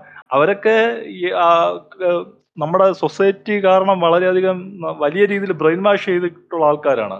സൊസൈറ്റി മൊത്തത്തിൽ വിശ്വസിക്കുന്ന ഒരു കാര്യം അവരും വിശ്വസിക്കുന്നു. അത്രയേ ഉള്ളൂ. അതൊക്കെ ഇനി മാറി വരണമെങ്കിൽ ഇതൊക്കെ കള്ളത്തരങ്ങളാണെന്ന് ഒരുപാട് പേർക്ക് മനസ്സിലായി. ഇനിയും ഒരുപാട് പേർക്ക് മനസ്സിലാക്കാനുണ്ട്. ഇവന്മാര് ചെയ്യുന്നതെല്ലാം കള്ളത്തരങ്ങൾ ഇവന്മാര് ഫ്രോഡുകളാണെന്നുള്ളത്. അപ്പൊ അതൊക്കെ മനസ്സിലാക്കി സാധാരണ സാധാരണ മനുഷ്യർ അതെല്ലാം മനസ്സിലാക്കി അത് അവരുടെ ഇടയിൽ ഒരു അവയർനെസ് വന്നു കഴിഞ്ഞാൽ ഈ മൊത്തം സിസ്റ്റം തന്നെ മാറും. അപ്പോ ഇവർ അത് ഒരിക്കലും മാറാതിരിക്കാൻ അവർ സമ്മതിക്കാത്തതിന്റെ കാരണം എന്ന് പറഞ്ഞാൽ നമ്മൾ നേരത്തെ പറഞ്ഞതുപോലെ ഇപ്പോൾ ഈ സിനിമ സിനിമകൾ ഇങ്ങനെ വരുന്ന സിനിമകളും ബാക്കി സീരീസുകളൊക്കെ അവർ എതിർക്കാനുള്ള മെയിൻ കാരണം എന്ന് പറഞ്ഞാൽ ഇതൊക്കെ മനുഷ്യർ മനസ്സിലാക്കി കഴിഞ്ഞാൽ അവർക്ക് പിന്നെ ജീവിക്കാൻ പറ്റൂല. ഇപ്പോ സാധാരണക്കാരനെ ഊറ്റി ജീവിക്കുന്നവരല്ലേ ഇവർ? അപ്പോ സാധാരണക്കാരനെ ഊറ്റാനുള്ള അവസരം അവിടെ നിൽക്കുകയാണ്. അപ്പോൾ പിന്നെ അവരെന്തായാലും അതിനെ എതിർക്കുകയും ചെയ്യും. അതുകൊണ്ട് കേൾക്കുന്നവർ നല്ല രീതിയിൽ ഇത് ഓർമ്മിച്ചോളണം വേറൊരാൾ കാരണം നിങ്ങളെ ലൈഫ് ഒരിക്കലും രക്ഷപ്പെടാൻ പോകണില്ല വേറൊരാൾക്ക് പൈസ കൊടുത്തു അല്ലെങ്കിൽ വേറൊരാൾ നിങ്ങൾക്ക് വേണ്ടി പ്രാർത്ഥിച്ചെന്ന് അല്ലെങ്കിൽ നിങ്ങൾ ദൈവത്തിന്റെ അടുത്തിരിക്കുന്ന ഒരാൾക്കാണ് പൈസ കൊടുക്കുന്നതെന്ന് പറഞ്ഞ് ഒരിക്കലും നിങ്ങളെ ലൈഫിൽ രക്ഷപ്പെടാൻ പോകുന്നില്ല. നിങ്ങൾ നിങ്ങളെ ലൈഫിൽ